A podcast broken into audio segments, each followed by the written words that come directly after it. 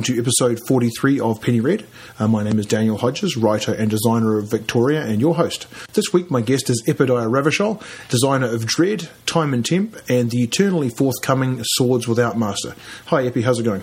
I'm doing well. How about yourself? I'm not doing too too badly. The uh, the plague is sweeping through um, uh, our part of the uh, world. Um, so yes, it's uh, my, my my kids are sick at the moment. So um, oh, is it uh, is it a, a, a, stomach plague or is it? Uh, I think it's a general just, malaise. I think oh, okay. everything, stomach, coughing, um, you name it. Fortunately, I've I've dodged the bullet, but but I don't we, hold out hopes. We had a bit of a outburst of the stomach plague around here, and I felt a little bit like Typhoid Mary. I, I didn't get it, but everyone I knew, mm. everywhere I went, was getting it, and I was like, so who knows? Maybe tomorrow I'll be uh, all bent over, but so far yeah, I've finger, dodged. Fingers, fingers crossed, not. And yeah. uh, good good call on the typhoid Mary. Is that something that uh, that's something that's taught through school in America? I, I just, you just took me back about twenty years because one of the things that I did in microbiology classes, we were talking about typhoid, and we sort of got to the, the lecturer brought up typhoid Mary, who, if I remember rightly. Um, was a, uh, used to be a, was a nurse or a, I forget the governess perhaps is what they called yeah, it, but a yeah. lady used to go around the place and would would make everybody sick around her and then move on to the next town and make everybody sick around them. if I remember correctly, she was involved in food prep. Like, yes, uh, yeah. yeah. so that just absolutely the worst position you can be in. That's right. All the best if you're Typhoid Mary and you got off right. on that type of thing. Exactly. so, how long have you been a role player? Oh God, um, almost three decades now. So, like, I, am I am as old as role playing, uh, at least as as if we judge by the first D and D book, mm. uh, and I got started fairly young.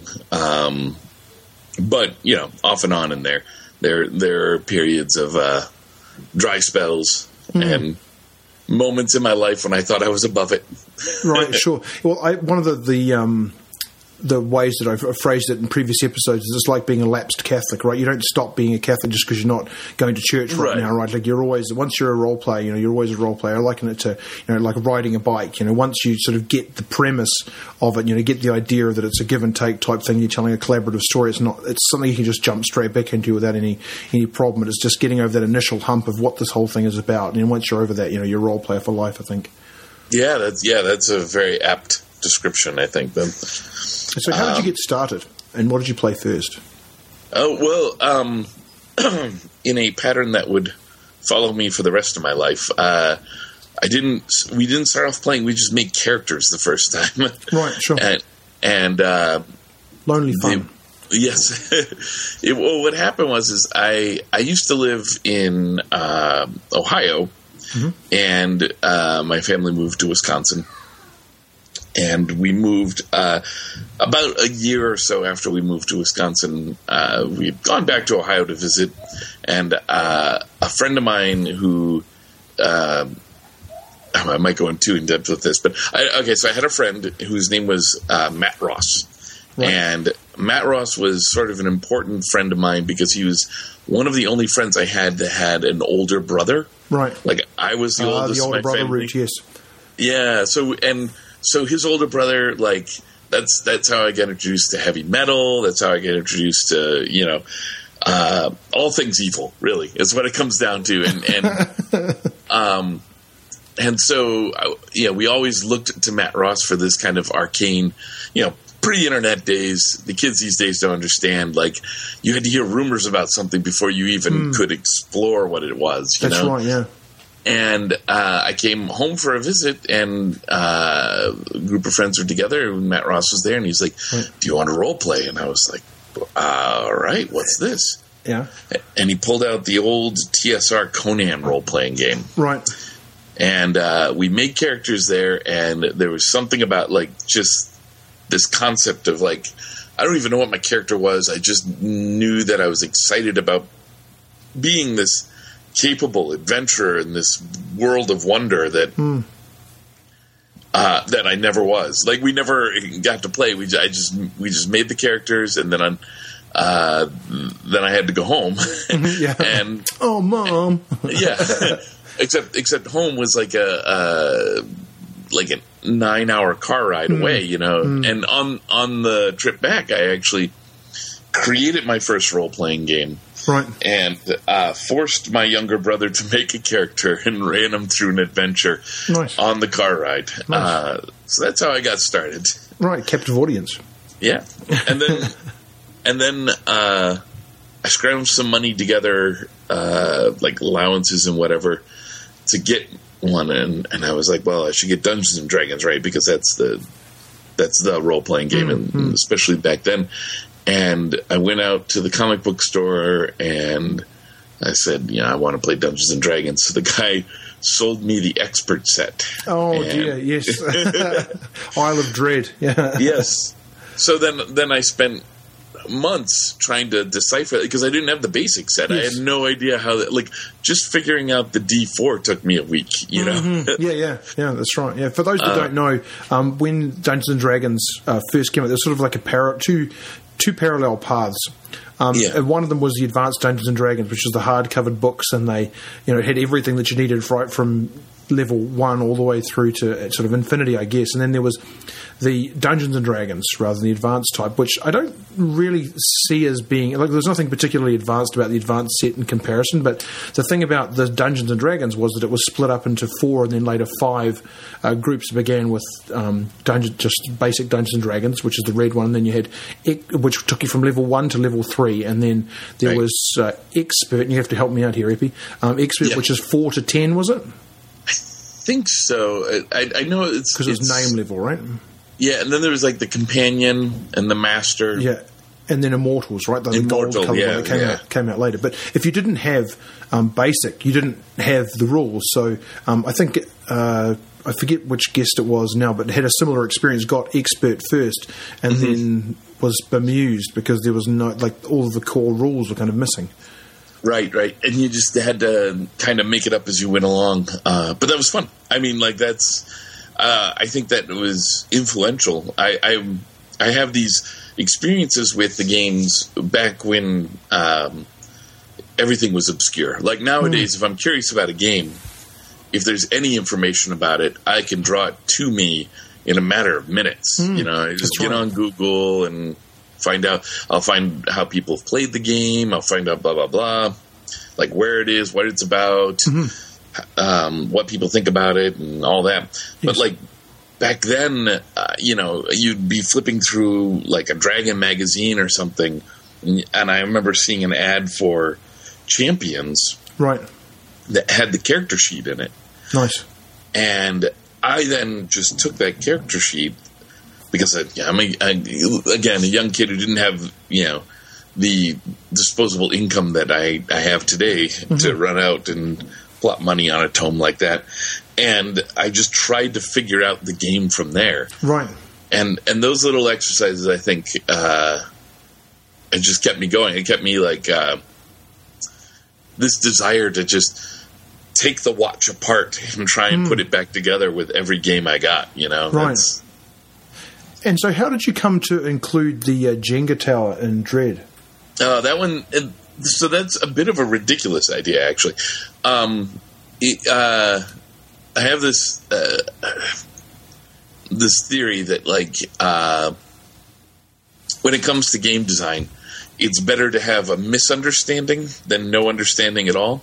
Right. Like, like you need to. Uh, it's it's better to have a bad theory and work from there Yes. than it than it is to not have a theory or you know and just go off the gut. And at the time, uh, it was just this really stupid theory I had that games were too obsessed with numbers. Right. Uh, I, think I was trying to express something about um, I don't know what, but I just I I mean this is over a decade ago, oh, a decade and a half ago actually. Now, Right. wow, I'm getting old. yeah. And uh, the first thing I thought of when when uh, when I thought of that was I you know you have to throw out the dice because they all have numbers on them. So Right. uh, looked for something different, and uh, Jenga popped into my head, and uh, immediately thought of uh, horror.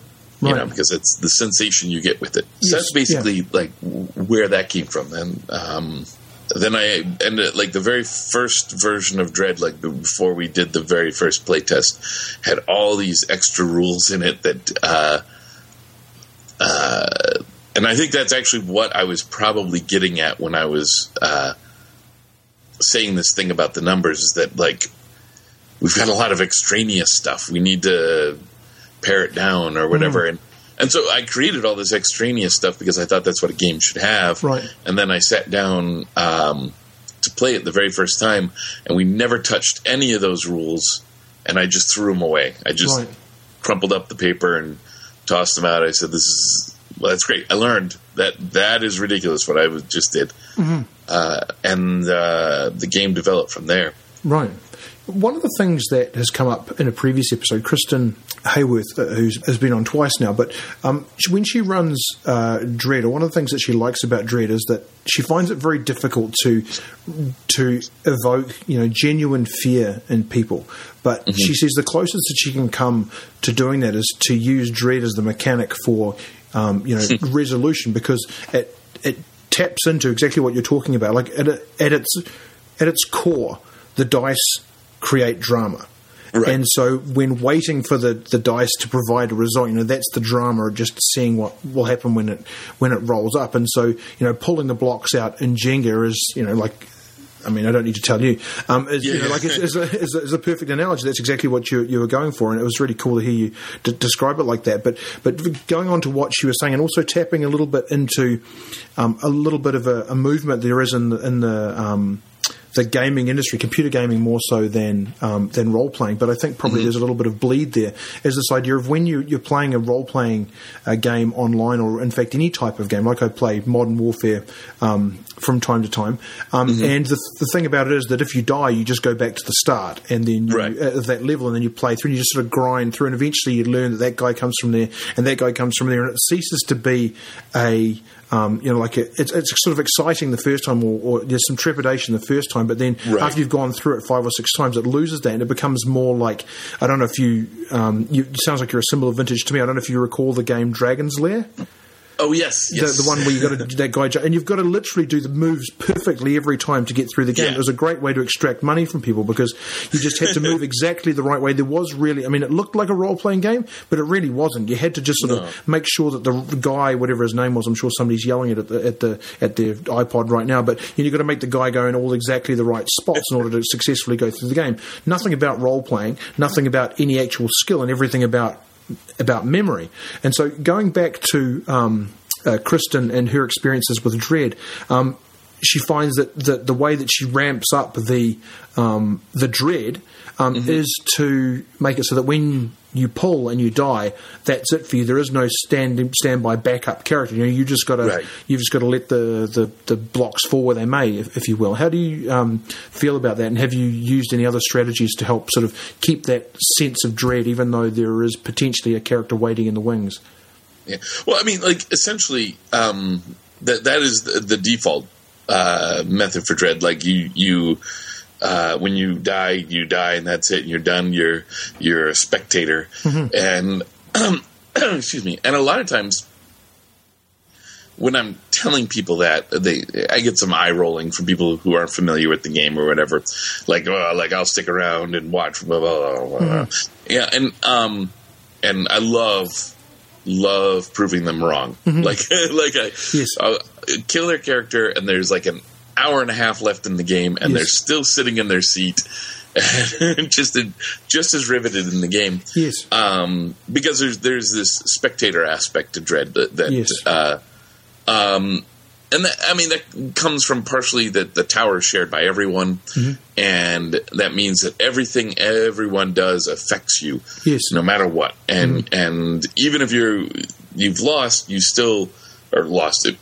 Excuse me. Even if your character has died, you're still invested in that sort of. You want to see what happens, you know, yeah, yeah. and um, but yes, uh, that was the thing that uh, in the beginning uh, a lot of people wanted me to like smooth the edges on. They wanted, mm. you hmm. know, it was, it was, it's it's weird. Uh, like this is another thing that I say is like when somebody tells you that the role playing game that you've designed is not a role playing game, uh, that means you're on the right track. right. you're doing something right. And one of the ridiculous things that uh, people said it wasn't a role playing game was I can't remember how it was worded, but it was something to that effect that like if you died, then you died, you're out. That's not a role playing game. Hmm. And I, am like, I don't, I don't know why that wouldn't be, but um, yeah, it, it's otherwise you you know you're playing a game of Jenga, which requires a certain amount of skill and a steady hand. And I've seen really good Jenga players come up to play Dread, Hmm. and it completely changes for them because there are stakes involved. now. Yes, right. Yeah, you know, it's more than just their reputation as a Jenga player because nobody really cares that much about their reputation as a Jenga player. but you spend some time filling out the questionnaires and getting comfortable with that character, you're going to care. And Yes. you're going to want to keep that character alive. Of course. And then your hand starts to shake. You know, that's, That's right. when yeah. it. Yeah, Uh-huh. and that's the other thing. Uh, you know, like when your character dies, you know, people say, "Well, nobody's going to want to sit around." I mean, just look at a car accident. Like, there's a big car accident on the highway. Yeah. You've got rubberneckers, you know, from you know the whole the whole way causing other accidents. In fact, right? But you know, just sitting there and and uh, you know watching this you know, this horrible thing is like human nature, right? And so, so sitting there watching the tower progressively get more and more unstable, even though you're you're no longer in in the game. I think it's uh, you know is captivating, and and yeah, I'm I'm with you on that. That there's no there's no need for for extra characters. You know, you've you've if you're you're out, you know, you're out, and that's that what's what makes you know like that's that that's what makes the dread. And Yeah. and, and going along going along with that, it's interesting. I hadn't sort of thought about this in connection with that, but when I was um, when I was uh, a kid uh, or teenager, I suppose, uh, Trivial Pursuit came out. And Oh, yeah. in, in Trivial Pursuit, you know, like you, you play the like uh, it's all electronic now, probably, but anyway, so you get the little little um, little game piece that you move around the board, and you have little sectors that you that you put into it, and when you answer the questions, and Yeah. Um, it's not part of the game. Um, you know, like put in the sectors and it just shows, you know, how you're getting on and you just move it around with impunity. But there was a group, there was a family that lived um, quite a distance away. But anyway, there were there were six or seven brothers, or you know, however many there were. There were a lot of stringers. They were, um, and the thing is that that one of them um, was losing very badly one day, and I wasn't here for this game, but the sort of this rule swept the the, the town, I suppose, in the, in the height of, of Trivial Pursuit. He was losing so badly, um, and then one of his brothers, I guess, who was was about to, to win or whatever, moved his little um, uh, Trivial Pursuit um, counter and Right. tipped out some of his tokens, and and and the older stringer said, "You can't put them back in." If you move the token and they fall out, you lose the you lose the token, and that became known as the as the stringer rule around town. So it added an extra element to it. Like don't don't don't fuck around with the little counter. No, don't, just yeah. just just pick it up and carefully, you know, like don't be dancing around like here do do do do do. Because if any of those things come out, that's that's it. So it added an extra layer to the game where you've got to carefully move the the, the move the thing around the, the table, and and yeah, so so there you go. You know, that's um without knowing it, there's a there's a connection that with that sort of that that idea of you know adding that little extra something you know to the to the game. So I, w- I wonder if that like eventually adds an element where people like when you go to move your piece, people try to disrupt you or you know just jab you in the elbow yeah, or yeah. something With like with, that. those, with those guys, I can imagine. Yes, that's that, that that probably did that did actually happen. But yes, that's uh, yeah. So anytime anybody dropped one out, it was people just go stringer rules, stringer rules. You can't when yeah, it's amazing. It's good. I'm always tempted to use that in Game of Life and stuff like that when the thing falls out. You know, that's too bad you lost one. Oh, of your, yeah, yeah. You lost one of your family members, and if your driver drops out, you lose. Accident, you're dead. Um, anyway, so you started off with Conan and and your expert set of Dungeons and Dragons, and, and then what did you play? Oh, uh, for a while there, like in high school, I got enamored with GURPS, Right. Which is an era that I, at now looking back on, I can't, I can't figure out. Uh, but um, I was, I had so much energy then. Um, I was running a GURPS Supers game, uh, which is the math alone in that is just is, is insane. But then uh, I was running it every weekend. I had two groups, one on Saturday, one on Sunday, mm-hmm. and they both were superheroes in the same world. and th- each group was doing stuff taking place on the same day. So the stuff that happened on Saturday would be incorporated in the stuff that was happening on Sunday. Nice. Because it was happening simultaneously in the Right. game world. Right. And we were swapping players be- between them and I like I I remember doing it and I can remember moments of it, but I cannot for the life of me figure out how I had it together i you know in, in my high school days to pull off that kind of logistics like Mm. Right, right. as an adult i can't and i have so much more technology at my you know like yeah, yeah. But uh, you know, I guess part of it was just these were all people I went to high school with, so these were people that I would see throughout the week, and we would just talk about what was going to happen during the weekend, you know, every day. So, uh, but then um, I played for a while, and then things kind of uh, settled down. I went off to college, played a little bit there, had a little trouble with college ended up working in a factory for a while. uh, got back into uh, some D and D uh, when third edition came out. I think was the. I'm trying to remember my timeline here.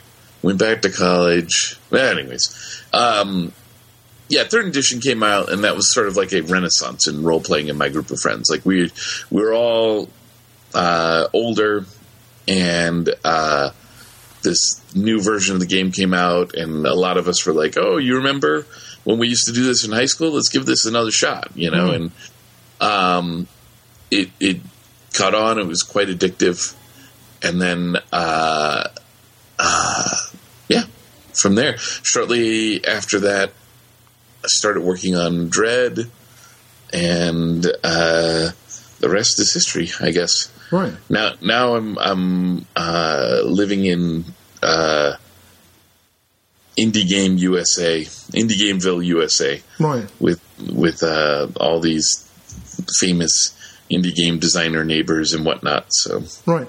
So, what does indie mean to you in terms of role playing games? Like, what is the quint- what is the sort of like the secret source of of indie? What makes an indie game an indie game? oh, that's it. Yeah. So, yeah, that's a uh, loaded loaded question a bit. Um, uh, I, I mean, I'm I'm one of these uh, descriptive rather than prescriptive language people. Uh, Sure. Indie, uh, although I mean, like, I think it's it's valuable to say uh, whether or not somebody's an indie publisher, uh, Right. and and use the distinction of uh, this is a creator owned and uh, they have control over how it happens and whatnot, and uh, that's important. I actually really support that model, um, and uh, I think that's a like it's a okay if people make uh, purchasing decisions based on that. However, I think the majority of the time when I use the word indie, I'm referring to a style of Right. game, Yes. like, and um, it really is shorthand for uh, non-mainstream, and it's become kind of a shorthand for non. Uh, OSR as well, uh, old school Renaissance. Although, like everything they do, that's it's like like I said, the indie publishing. They've got a lot of indie indie publishers, and they follow the indie publishing model. But um, uh, you know, uh, when when most people are like, "Hey, you want to come over to my place? and We'll play an indie game." Actually, nobody's ever said that statement. Right, sure. you you want to come over and we'll play an indie game Right. um, but like so i've got friends that uh, that are you know publishing as a company uh, a group of them get together and they publish as a company dread was published uh, with me and and Wood Elf and a few other of our college buddies as a as a company um, and so that technically doesn't follow the indie model of uh, uh, publishing, but for all the normal purposes that people use the term, uh, it is like it's a strange little game that doesn't quite work the way you would expect a traditional game to work, or mm. you know that sort of thing. Um, but uh, yeah, I don't know. It's it's one of those things. I'm really comfortable with genres not being acutely defined, sure. uh, and uh, that gets me into trouble and into arguments a lot, which which I'm also comfortable with. So. sure. Karen Twelves episode 42 said for her the distinction between uh, an indie game and a traditional game is that and again we're talking about blurred lines here, but just for the purposes of argument, um, that an indie game, um, or sorry, that a traditional game, the focus or at least the goal, if you like, of mm-hmm. the story is to level up your character. And there's a lot of emphasis placed on progressing your character, whereas an indie game, the weight falls more heavily on progressing the story, not so much the character. Um, I think that's that's a feasible one. Like, I, like, um, like I said, uh,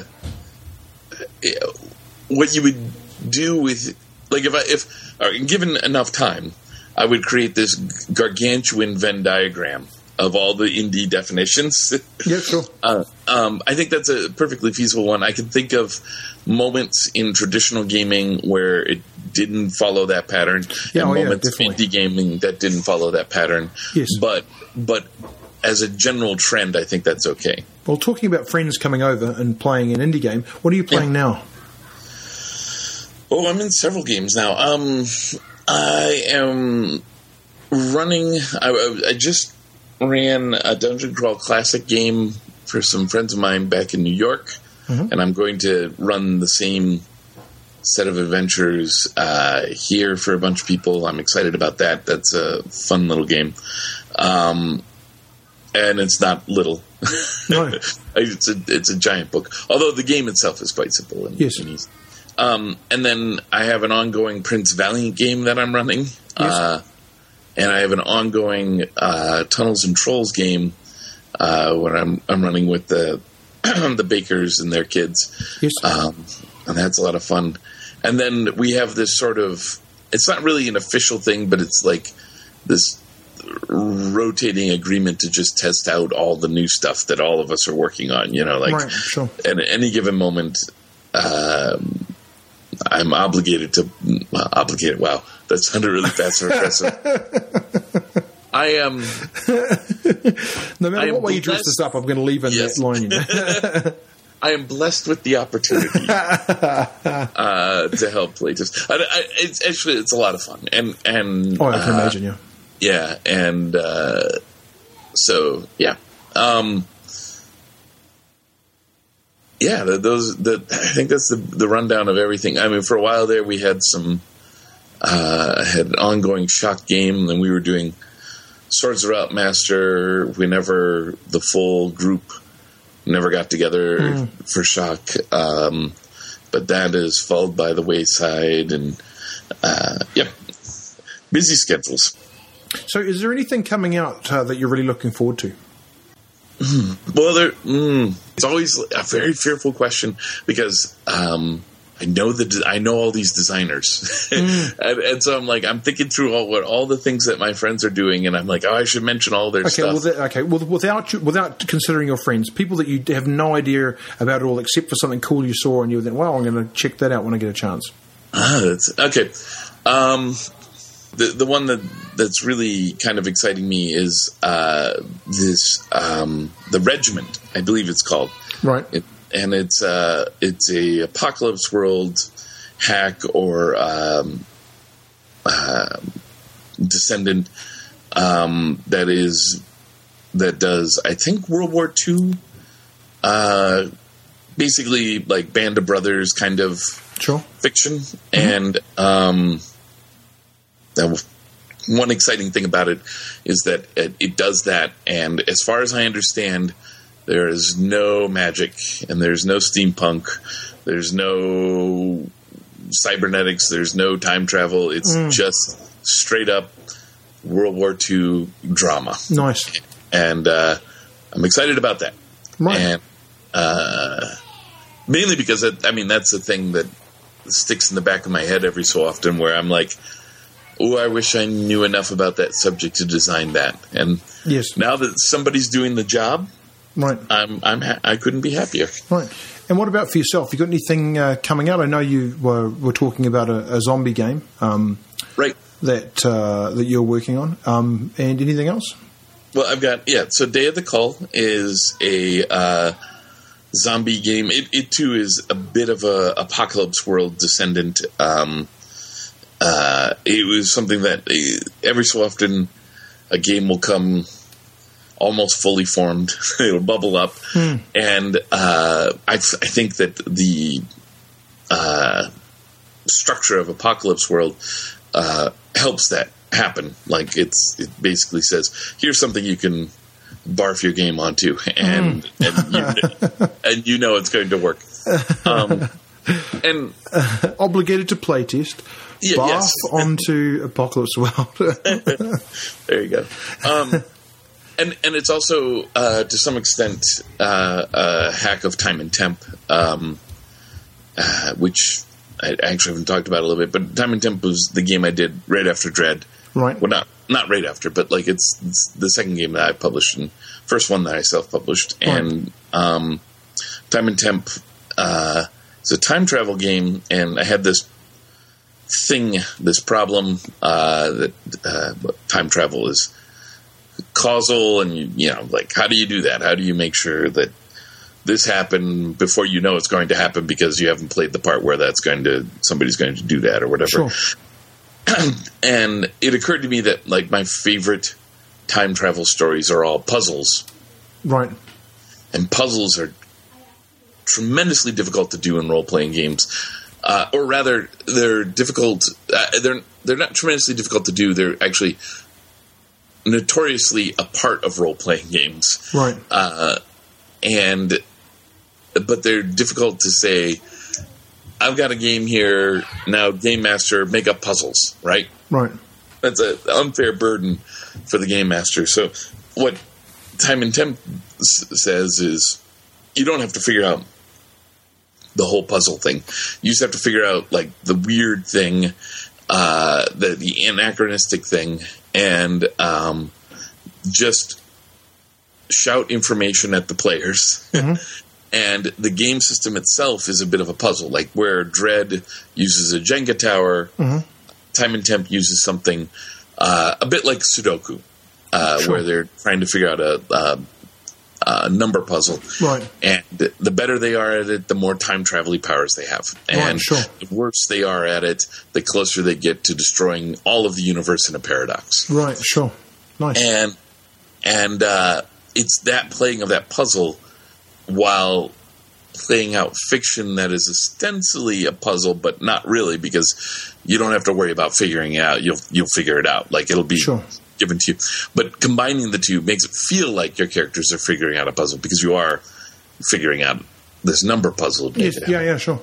Yeah, that was something that uh, that Meg Baker and I spoke about um, previously, um, and it ties in a little bit with what you were saying about um, GURPS. There, just this idea of you know setting and the type of story you're wanting to tell to inform the mechanic rather than develop the mechanic and then sort of barf something on top of it. Yes, exactly.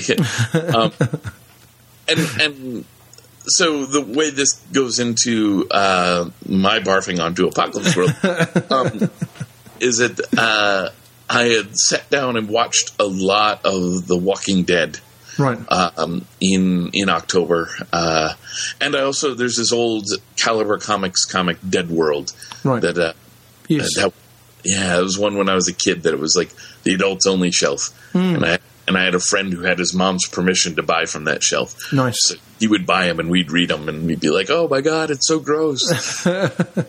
and um, you know, these these are both uh, almost the same, but they're both the same sort of story, which is the. Uh, group of survivors uh, after a zombie apocalypse trying to make their way through the landscape and survive. And so I have um, the these sort of internal bits of Apocalypse World that I like. It's not Right. it, it- the game doesn't look like Apocalypse World by any stretch. Sure. Um, but I, I I take those internal bits that I like and then I attach them to the this countdown to extinction thing that I like in uh, Time and Temp. Right. And and I've got this uh, struggle to to find the resources that you need before the dead overwhelm you. you know, nice. uh, sort of game. Yes, awesome. Yeah, and it's uh, it's GM less, GM full, whichever Yes. terminology you prefer. Uh, it's designed. Everyone sits down and makes up. You have your everyone makes up a few survivors in the group, and you slowly weed them out. And is there anywhere that people can go to sort of see the progress on that? And of course, um, of uh, Swords Without Master. Oh, sure. Yes. Um, well, uh, if you're on G Plus, find me there. That's where I'm usually most vocal about this stuff. Uh, and then I post about it on my website, uh, dig1000holes.com. And the thousand, 1000 is the number there. So, Right, sure. if it's- dig1000.com. Uh, Yeah. d- sorry, Oh. 1000 H O L E S dot com. yeah. Um, or if you just search for Epidiah, you'll find it. Like it's, um, but uh, I haven't talked about Call on the website yet because I'm just going to put it up there when I'm done with it. Um, I should be done with it fairly soon. Sure. It was this sort of game that blew up in my head, and I was like, I have to either either this gets out now or it goes on the queue, and I don't see it for until I forget why I was so excited about it Yes, yeah. and then um, and then after that, I have to finish up Swords Without Master, which Right. is coming along. Um, that's been my.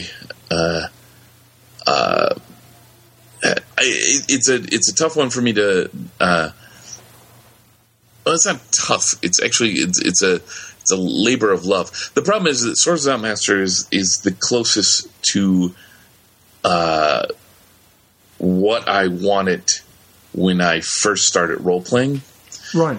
Uh, and so this is sort of like I'm, I'm, fulfilling these promises that I made, you know, two and a half decades ago uh, to myself, and uh, I'm being very exacting about it. You, Um, you're fleshing out that game that you ran for your brother in the car on the way back home. right, right, right. Um, it uh, it is this uh, love song to sword and sorcery, and uh, it's sort of this. Um, I found in the process of doing. I've been working on it since. Oh, I think like three or four years now, and uh, there have been a couple times where I've had to excise D and D from my brain uh, because it like my history with D and D and sword and sorcery is tied together, but the actual history of sword and sorcery and D and D really isn't that intermingled until D and D shows up, right? Right. and uh, I'm trying to create a game that would exist in a world uh, where D and D had not occurred. Right. And uh, I mean, that's not my design goal, but that is uh, uh, ultimately that's what I what I uh, saw that I was doing. Right, like right. Of course. and um, so to that end, I end up uh, because like all role players, I'm D and D is part of my actual DNA. I, I have to excise it every so often. Sure. and, yeah, absolutely. and uh, yeah. So, what's your favourite book or supplement other than something that you've uh, something that you've written? Um, one, one okay, so one of my favorites that I keep kind of digging back to is uh, that that I've played. I mean, I've got some favorites that like I go back to and think someday, someday we'll play. yeah, yeah. uh, but um, uh, they may be my favorites because I've never had a chance to play them. Right? like, yes, yeah, yeah, sure. They're the perfect. They're, they're the perfect game as long as you don't play them. Right, right. Uh, but one game that I I go back to uh, at least once a year. I think about is uh, the uh, Sanguine Publishing's version of Usagi Yojimbo, Oh yeah, right on. Yeah, and uh, this is. Uh, I, there's the Greg Stolze one, and this is not that one. I Right. guess, and and uh, that game. Um, that so that game was what I would consider fairly traditional, right? Um, but what I see, and I have no desire to see my illusions dispelled here, but uh, I I see designers that are really really thinking about their subject there, mm. And uh, the combat system in that game feels in play feels so much like a Kurosawa movie to me. Right. Uh, like the the yeah, this. What do you do this round? Well, I, I stand and gather my focus. Mm-hmm. what does your mm. opponent do? He stands and gathers his focus, and they're like, all right, well, we're going to hit, and when that does, only one of us is going to be standing. Right, you know? yeah, yeah. The oh. descriptive, that descriptive combat, or just that, just taking the time to think about what's actually helping helps to sort of tell that story inside your head, or at least to make it, you know, like to make it play out like a movie, right? Right, right, and and like, uh, you know, and there's just neat, lots of neat little hooks in the system, and uh, you know, it doesn't it doesn't do uh, anything on the side of like projecting the story along or anything like that. You still have to bring your skills as a traditional game player and traditional uh, GM to make that happen. Mm. But that's fine. I've you know amongst my friends we're capable, right? And uh, and what it does do and what it does have, I, I really dig. So that is definitely one that I, uh, I, I, like once a year. I, I think you know, I should trick someone into playing this with me. so, if you could cause one game or supplement to cease to exist, what would it be? And this doesn't mean that you know you, there's a game that you, you just don't like for any right. number of reasons. Just like something particular about it. Like the one that I've I've brought up before is Traveller. Uh, for me, classical Traveller because it's the first game I played and I spent hours creating my character. Um, and my again similar story to you. My friend's older brother said, "No, no, just keep your character in character generation one more time. It'll be great." And then he died during character generation, um, and I didn't actually get to play. Um, and then uh, somebody also said, I think Robert Bohl, it might have been, said, um, I would like to see Dungeons and Dragons cease to exist just so that I could see how the hobby would uh, would, would turn out. So, mm-hmm. um, is there anything that strikes you as? Well, I'm glad I'm glad Rob said that because that means I don't have to. uh, because I, I, I, agree with him there. Like I, I like. Well, expand on that because that was an interesting uh, I, and genesis, I guess, of uh, of your game, Swords Without Master. Yeah, well, it's um, you know what? Like, it's not so much that I don't, I don't want the first one to exist. Maybe mm. I, I, would like role playing to start with, uh, um, maybe Boot Hill and then Tunnels and Trolls, you, you know, and then because what it is, I think it's the uh, the emphasis we put on that game mm. that that's the. Uh, and I do it too. Like I'm not like pointing my fingers, like "damn you people, you don't know." Like I, like I can't not think about that game.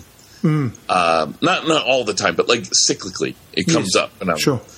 And um, but I think you know my my actual answer for this would be uh, third edition of Dungeons and Dragons, right? Uh, and I I think um, because and it's hard because I mean like you know let's let's assume the best possible result of removing it from the timeline. Let's sure. not because because removing it from the timeline may mean uh, that's it. You know, role playing yes. was killed by video games mm. somewhere yes. in 2005, and right. we were done. right. Yes. Yeah. yeah. Um, but if we assume the best possible result of that, uh, I uh, I have I've actually. Um, I think we have stuff now that is better suited to, be like exactly what I was saying about Apocalypse World before. Actually, was that you know it's a lovely structure for you to barf your game onto, right? Mm-hmm. I think third edition D and D is a horrendous structure for you to barf your game onto, right? And I saw so many games barfed onto it, right? That I I uh, and I I kept buying them I, kept, I kept, you know, picking them up and uh, like there's some uh, like I'm probably mispronouncing it, but Nayambi, the African Adventures one, uh, is one that like I love the world. I'd love to play in it, but it's third edition, mm. and you know, and I and and I just can't bring myself to do it. And Right. um, uh, and you, you know, I say that and, and Dungeon Crawl Classics, which I'm enjoying quite a bit now, uh, is uh, it's based. It's trying to get an old school feel, but it's using stuff from third edition. Although not a whole. I mean, just the stuff that third edition learned from people's. Well, anyways, uh, you know, like you can you can trace the the lineage all the way back to old school home rules and stuff Sure. like that. Sure. Uh, it definitely comes through third edition, Right. but I don't hate that it's there. I just it it's it was just so prevalent Yes. that it's it's gonna be that uh, that idea, um, I think that that people because uh, probably, and this may be completely inaccurate, but I'm going to go ahead and say it anyway. Um, those games like Naombi, um, yeah, almost it's. I wonder whether the designers of that were like, okay, what wagon am I going to hitch this idea to? I'm going to choose that. right. I think Nyambi, in fact, uh, actually was a, uh, maybe this is rumor. I might be. I might be just sending rumor down the line, but I think it was originally supposed to be an Ars Magica supplement or something like that. Right. and they knew that it wouldn't ever sell that way. And, Yes. um, so yeah, like it's. I think it's exactly what you're about to say. Is that they're just they have an idea they want to hitch it to something, Hmm. and it. Yeah, I agree. and they hitched it to, at least in uh, in your opinion and mine too, if I'm honest, um, you know, the wrong thing. Like just to have gone on their own. I mean, maybe they would have sold fewer units, but you know, what's the yeah? That's we're getting into a whole philosophical wormhole there. Let's leave that one alone. So, if you could only be a player or a GM, which would you choose? Assuming that a game Oh. requires a GM. yeah, yeah. well, that, good. Um, I, probably probably GM. I end up. Uh, I end up GMing when I'm a player. Right, right. uh, like when you look at all the things that GMs do, and you, you divide them up, and you get a lot of different things, and some of them occur before the game. Like uh, it's kind of weird when you think about it that we say the GM has to organize when we play. Um, well, we don't actually say it out loud, but it just happens that way. Uh, maybe the GM's the most important player, so that's why it's happening. But like it, it, it wouldn't hurt another player to say, "Hey, GM, when are you available?" Okay, who's available on these days? You know, like to facilitate that. yeah, sure. um, yeah, yeah. And there's a ton of things like that that just keep falling into the GM's lap, and one of them is sort of this. Uh, um, I guess the uh, the entertainment director, you know, like like the yeah, the person that's making sure you're having a good time, the good host, Yes. and I find myself I cannot turn that part off.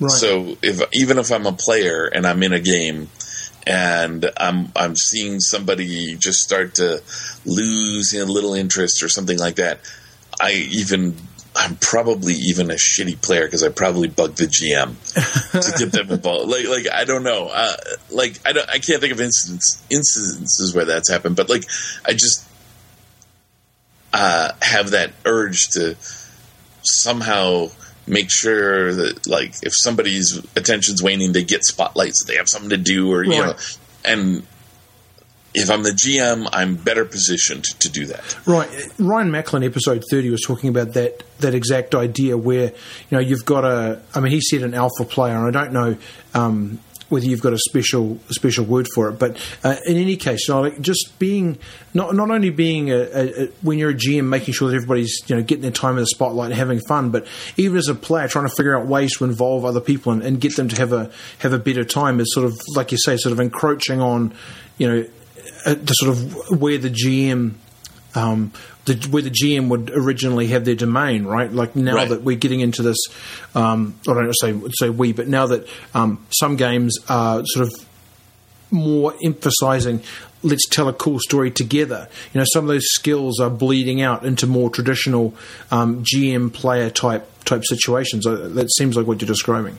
right and there's also like the opposite of that that happens where um uh, and this is another thing I like about being a GM is that like if you can get the players embroiled in a way where you don't have to be involved for a little while. Yeah, yeah. And then you could just sit back and think about it. Mm-hmm. Yeah, yeah, yeah. like I really enjoyed that as well. Um, yeah. Going to the flip side of that, have you have Yep. you ever found yourself in a situation where you're actually having to role play more than one NPC at a time that's having a conversation? Yes. I have identified that as the weirdest thing that I ever have to do as a as a GM, where I've got one player, one NPC talking to another NPC, having an argument or something like that. Right, right. I tend to tell stories more than act out. So, like, I will, I will often say the what's uh, you know happening in front of them instead of acting it out and then having people uh, try and step in and improv a little something. Like, the, I'm not too good with the improv. I think is what it is. is Sure. Or um, yeah, and and so uh, I, I do run into those situations, but like the the the further outside my you know wheelhouse, the more off the, the more likely I am to just start telling you the story. you know, like oh, there's a couple guys and they're arguing, and one of them is a little you know shady looking, and uh, another one is intent. You know, he's sitting there and he's paying attention to the argument, but he's not saying anything, and you can see that his knuckles are whitening. You know, yeah, yeah, yeah. and and and then people are like, "Oh, okay, I can see what's going on." You know, Sure. And then they'll step in and, and yeah. yeah, sure. So, what's the perfect number of people to role play? That's a good. Um, I have often thought that that's six, a GM and five players, Right. but I cannot tell you if that's based on any sort of fact. Sure. that that has just been my uh, default ideal since um, I can remember. Right. Uh, I've, I've run things for more, and it, I've run you know for six, seven, or eight people, and have been okay. Sometimes it's been disastrous, uh, and I run things. I've, I've run even one-on-one games, yes. um, but like I think that I feel like critical mass is somewhere between four and five players if Right. you're GMing it. Yeah. Right. One of the um, relatively common asked that question is three people and the and the GM, um, and I can see five as well, but I don't like the idea of four. I think that for a, a traditional GM players type scenario, I think that having that odd number of players is ideal because you don't get the perfect split down the middle. You, you, you've got a an argument and you've also got a tiebreaker. Right, right, and and you've got um, the you've got an Omega dog, right? If if people take uh, you know like if they're like, oh yeah, uh, you paladin, come with me, and and then the wizard's like, oh, I'll take the ranger, and then the thief is like, what? you know?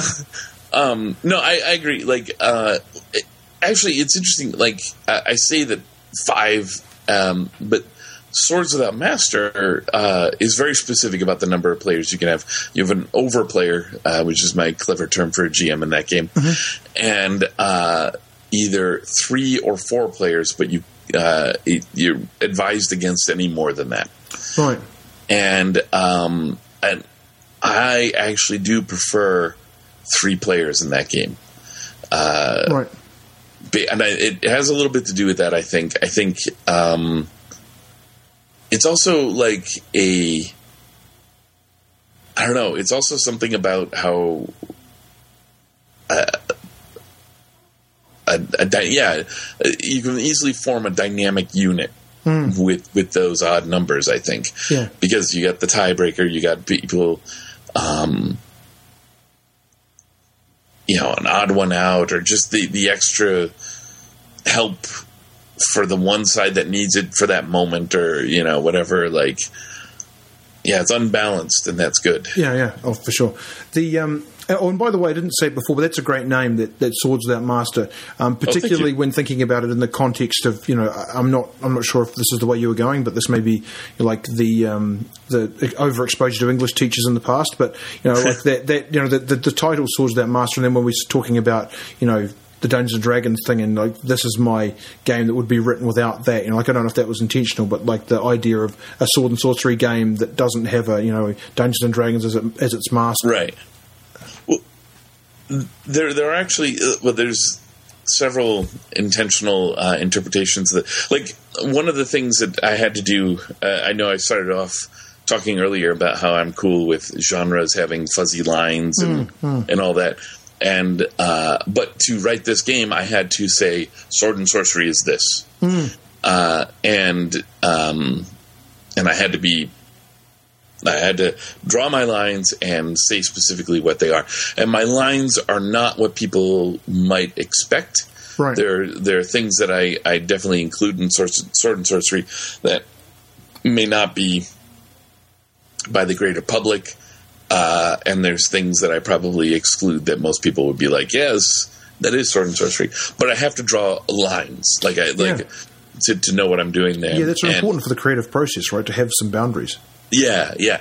And uh, I was actually at a panel at a convention that was talking about sword and sorcery, and people were asking me to define it. And I said, well, because I'm writing this game, I can define it this way. But Yeah. talk to me the day after it's published, and I will be free to not define it at all. That's right. Yeah, yeah, for sure. Um, but one of the things that, that I was uh, looking at in this game is uh, in the game you play rogues. Yes. Um, and this is not in the necessarily in the D and D sense where they're all thieves, but this is in the sort of classical sense. This is um, the old meaning of the word is a legal term meaning somebody who um, neither owns land nor is obviously employed right. and and you know in the olden days in feudal society this is important because this is somebody who is probably a thief right this Right. if they if they if they're not the you know journeyman apprentice to the blacksmith uh, or uh, a serf on you know or a lord or a duke or you know whatever um, then they're getting their money some way that doesn't fit within our society Right. and uh, that's the the idea is that uh, the characters in this game, the, being rogues, are the, existing in this world where everyone else is either uh, a master or a slave, Right. and uh, that matched so much of the sword and sorcery fiction that I was looking at that I was like, okay, good. That that's Yeah. that is definitely the the the description there that I'm going for. Hmm. And and that comes into the title, right? Like they're swords, they're swords for hire that do not have Yes. A master. Uh, and people immediately think of like Ronin and you know things like that. But then there's also you know the without master, without parallel, without peer. Yes. Yeah. Um, and yes, and there's also the without D and D, and uh, obviously I fudge a little, and instead of having a game master, I have an overplayer. Uh, Sure. And and like a lot of the way it's written is to be like you know. You're the rogue players. You're there to defy the overplayer. You know, you know. yeah, that's right. Yeah, yeah, for sure. Um, so, what's the optimal amount of time to uh, to role play? I, mean, I know it varies from game to game, but like, what do you think is a good amount of time to sit down for? That's uh, you know I've been craving extremes on both ends. Right. Uh, so, like I said before about having you know the GM and the five players at night, like I have no data for that. For, for the longest time, like because I was running almost exclusively at conventions or events and things, four hours was the slot, right? Hmm. Like, hmm. and that was, um, and you get to you, you you get in the habit of designing to that, right? Hmm. like, Sure, you- yeah. like Swords of the Master, I've managed to that game. I can play out an entire game. I've done it in 45 minutes, uh, which is actually the I think the current record for how fast I played the game, and uh, and it was like an, a full complete story Yes. with a satisfying beginning, middle, and end, and everything. And and uh, I was like when we were done. uh, We were all, it was online, but we were all kind of looking at each other like, wow, that was over. Can't believe that happened. you right. know, Yeah, yeah. um, and I like that, and uh, I, I want to see more of that. Partly because of being an adult with a bunch of adult friends who all have schedules, many of which have children who Yes. then also have schedules, and it just Yes. it's an insane thing. But wouldn't it be lovely to just have a, a weekend mm-hmm. where you could just play for 12 hours or 14 hours straight. Right. Like, like, you know, with breaks, maybe, like, mm. you know, with, you go out to eat and yeah, yeah. what shower maybe yeah what needs to get done there. uh, but like I, I've just been kind of like I remember doing that not all the time but a few times in my past and I don't remember what happened on those weekends so it's probably indicative of how much fun they actually are yeah yeah but but I still kind of you know still kind of crave it you know mm-hmm. uh, just sure. Yeah I can see that. There's a certain um, like like that type of game is epic right away because like you did play for so long it must be epic right? Like that's right, the, right and right. so you tell an epic tale in an epic amount of time and an epic weekend you know like it, it the, to me it's almost got that built in from the start you know we're going to sit down and this is going to be awesome we're going to play this and this and then you know and if you could actually get it to end at the at the end you know that would be that would be fabulous right? I could add an extra something to it right? Right right exactly. So how do you prepare for a game session Oh, um, I mean, it's obviously largely uh, dependent on the game itself. Sure. Let's uh, assume it's like a it's a, a GM and, and, players and not a sort right. of a make it up as you go along type situation. Yeah. Um, I I really I, am not a um,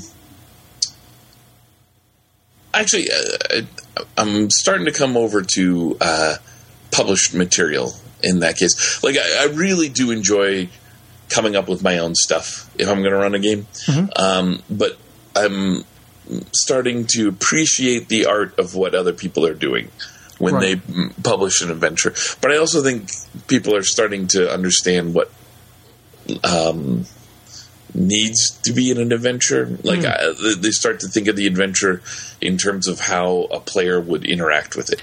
Right. Uh, and because in the old days, and I'm going to make a sweeping generalization here that will, if anyone cares what I'm saying, it will bite me in the ass. But in the old days, um, in the old days, like a lot of these adventures were written for the GMs. Right. You know, like the GMs would read them and have a little chuckle about this or blah, blah, blah. Or here's a little thing that the players will never ever discover.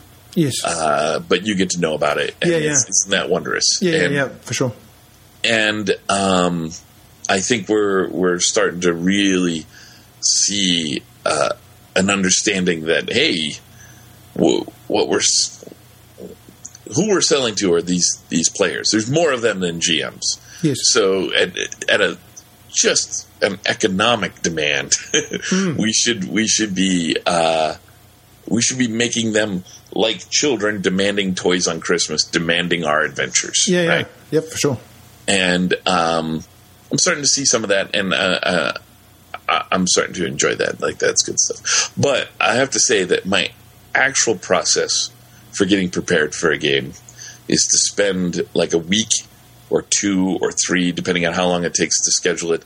Super excited about it, reading mm. the books and blah blah blah, and then within about two or three hours of the game just almost sick to my stomach with butterflies. Right. That's my process. right.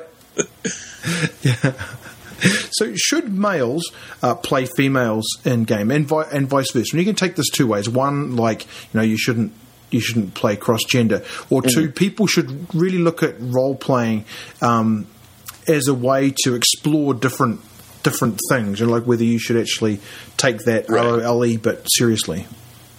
Well, um, I, have got. Um, I, I, think I've got two answers to them, and they're both the same, and they're both yes. um, one of them is uh, like I, I take this approach to role playing. Uh, that is the same approach I take to, uh, you know, sex. Like what what you do in your bedroom, your business, not mine. Yep. I, I don't. I, you know, I'm, i might be interested.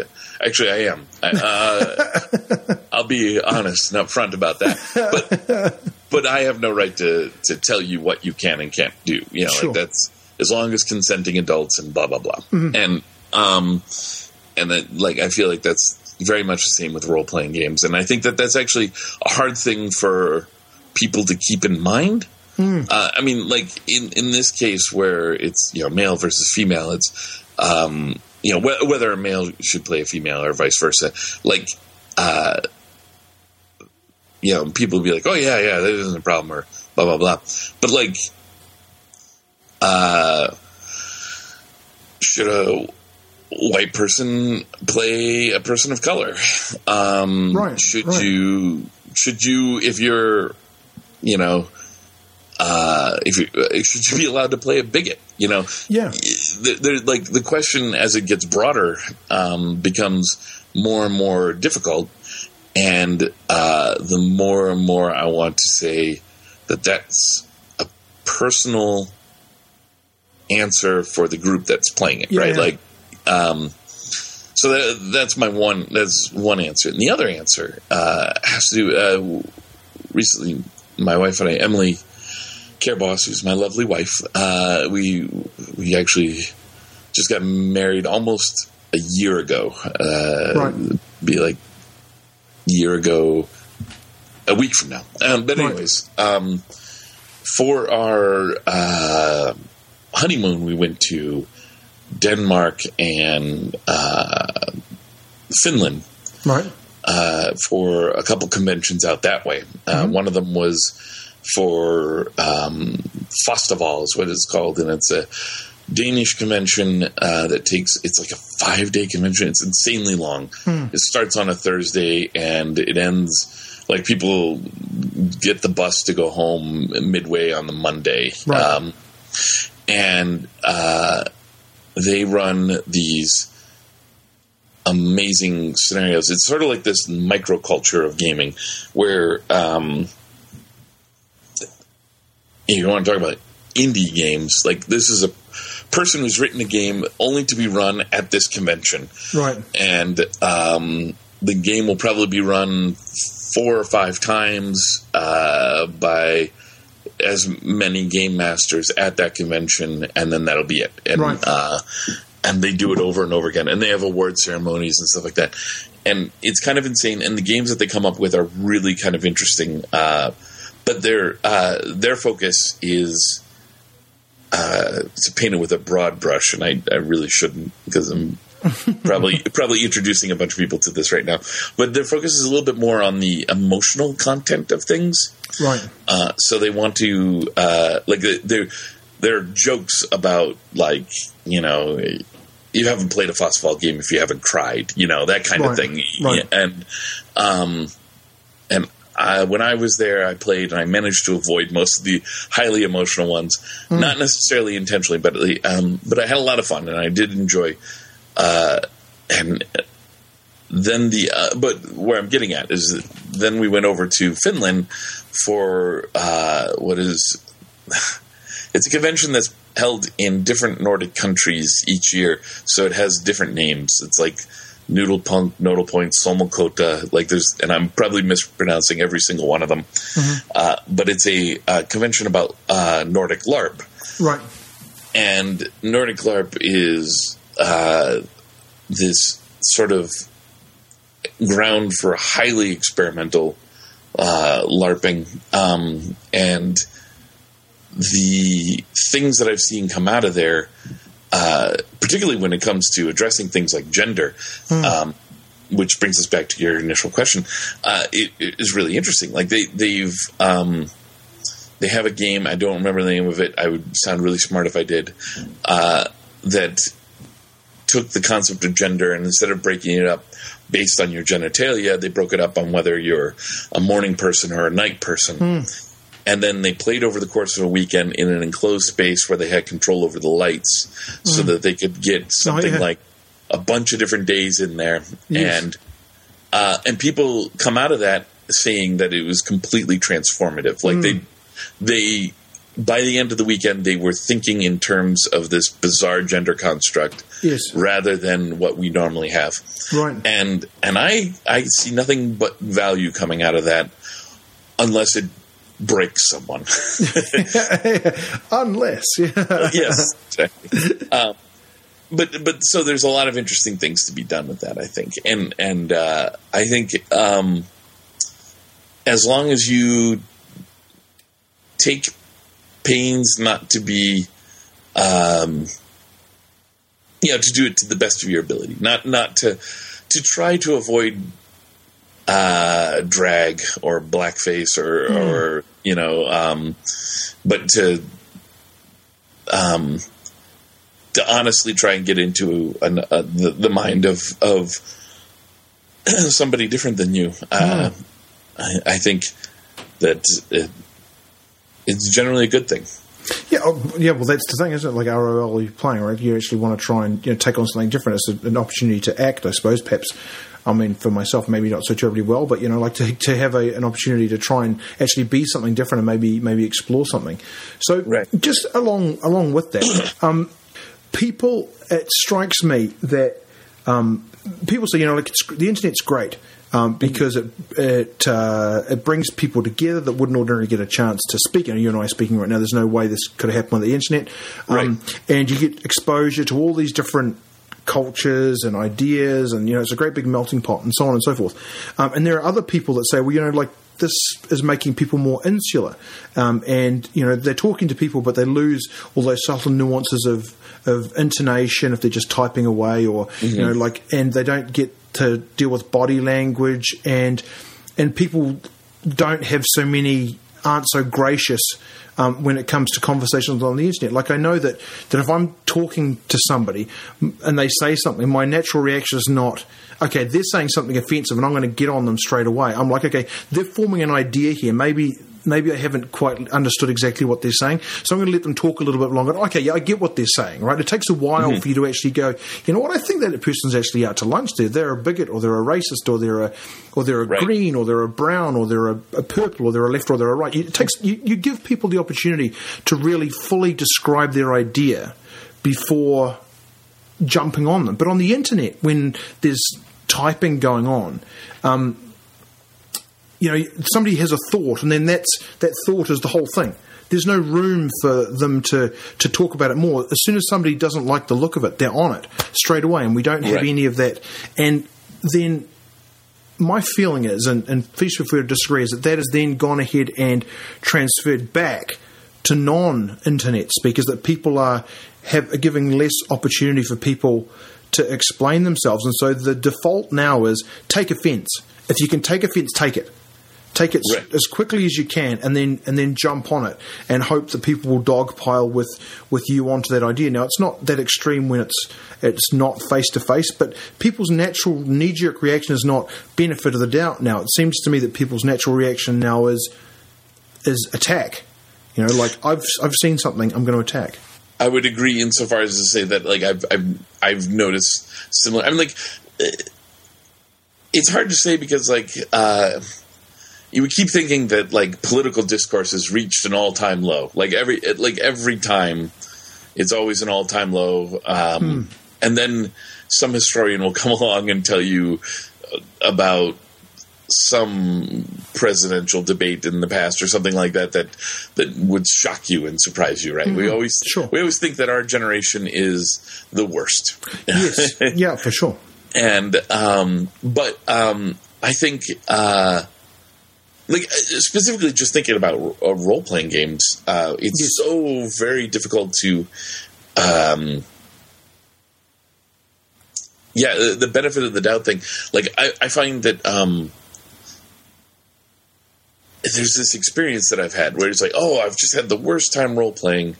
Uh, want to tell you about it, and I type it out. I said, and, and we did this, and the GM made it so that when we turned the corner, uh, you know, all the the you know, we were playing a D and D game and we'd killed all these goblins, and then then when we turned the corner, we came across the goblin nursery. Mm-hmm. And oh look, you've killed all the parents of these these poor baby kids. Mm-hmm. Uh, right. And uh, and I'm trying to just let people know that like the GM pulled the rug out from underneath me, right? Like, right. like he said that the game was going to be like this, and it was a what I like to call "surprise you were Hitler all along" game. Yes, and, yeah, yeah. And uh, and so, like, I, I write out what happened, and people are going to read that, and they have no experience of me. They have no experience of my game. Mm-hmm. Uh, they've never played, and uh, with um, the group that I'm talking about, they don't, they weren't there, right? Mm-hmm and uh, they read that and they think, I would love that game. Think mm-hmm. of all the emotional turmoil and the mm-hmm. blah blah blah. Mm-hmm. And what they're and they're not wrong. No, like no. like they could possibly, in fact, like, based on the information that they have, right? Right, exactly. That actually sounds kind of you know like um, if you're ready for a, a you know game like, but like there's this there's there's something happening in that communication where you're inviting people to uh, pass judgment on so little information, mm-hmm. and uh, you know we're not all we're not all writers. No. We're not all um, even those of us that write. no, sure. Uh, and it's it's uh, yeah. I I mean I think I agree. Like like I see. Um, I see people say things that I know that in a bar would make people roll their eyes mm-hmm. and and or there would be a tense moment uh, but it wouldn't be this epic you know uh, friendship ending no bloodbath and you know and um and you know it half the time is we're just offended by somebody else's ignorance, right? And sure. how how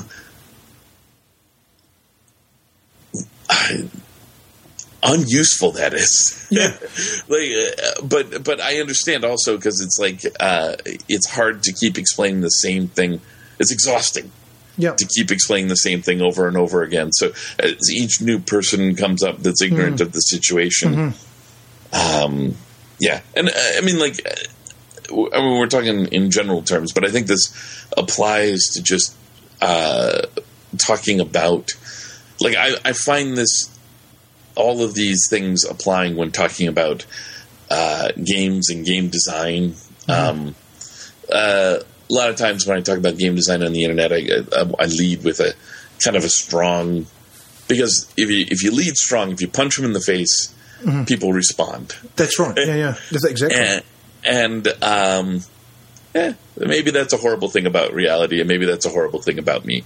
But it's happening, right? Like it's it's a thing, and and um, I don't always believe my strong lead, uh, no. and and um, but sometimes I do, and sometimes I'm leading strong to uh, just say, hey this is going to be if you want to be involved in this discussion, you have to accept this fact. Yes. You know, yep. if I say all role playing games are about whether or not you're in character, and somebody says, "Well, that's you know."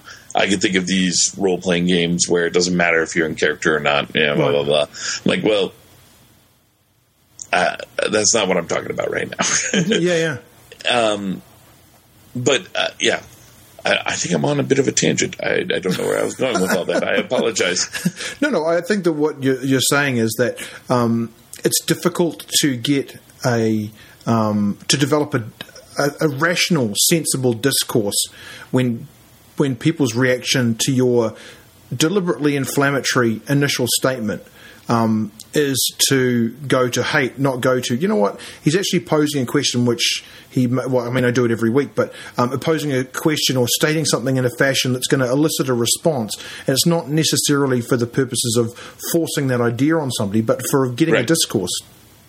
And, and like, uh, I, you know, it may come down to that we just have far larger audiences than we're used to.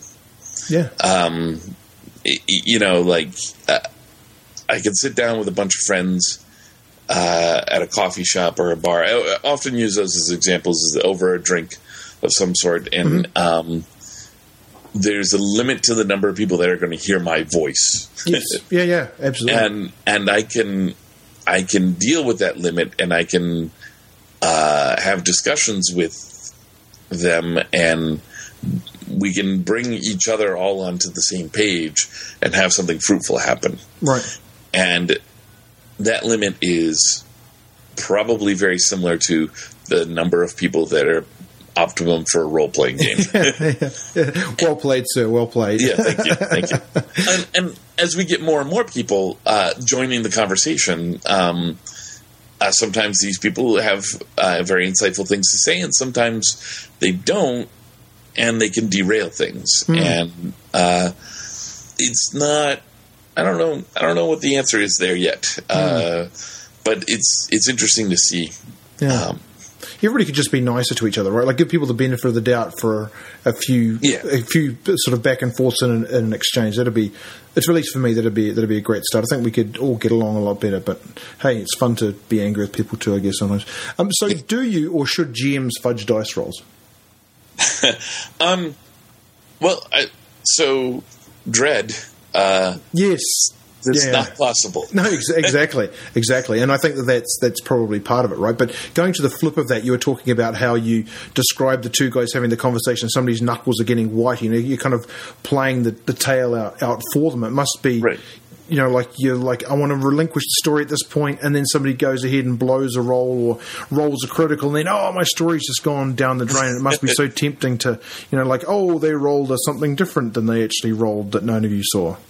Well, so there's a thing that happens uh, when I design games that I end up um, uh, daring myself as a GM. Like, so so in Dread, before Dread, I, I think I, I feel like if somebody really searched the uh, like Usenet archives, they could find me arguing for fudging die rolls.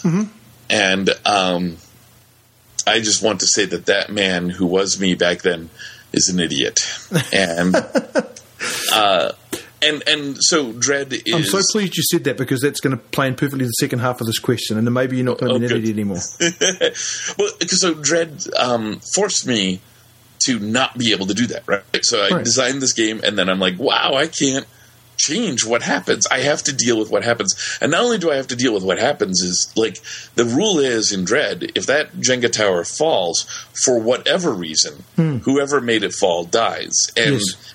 I have had it hasn't happened a lot, but I've had I had somebody get up at a con game and the they had like a tablecloth on the on the on the table and they went up to pull a soda get a soda and, and, and they pulled on the cloth a little bit and the tower came down Right. and I had to have, you know, I, I describe this as if you ever seen Texas Chainsaw Massacre. I don't Right. know. Um, if you haven't, I highly recommend it. It is my one of my all time favorite horror films. Right. Um, the original.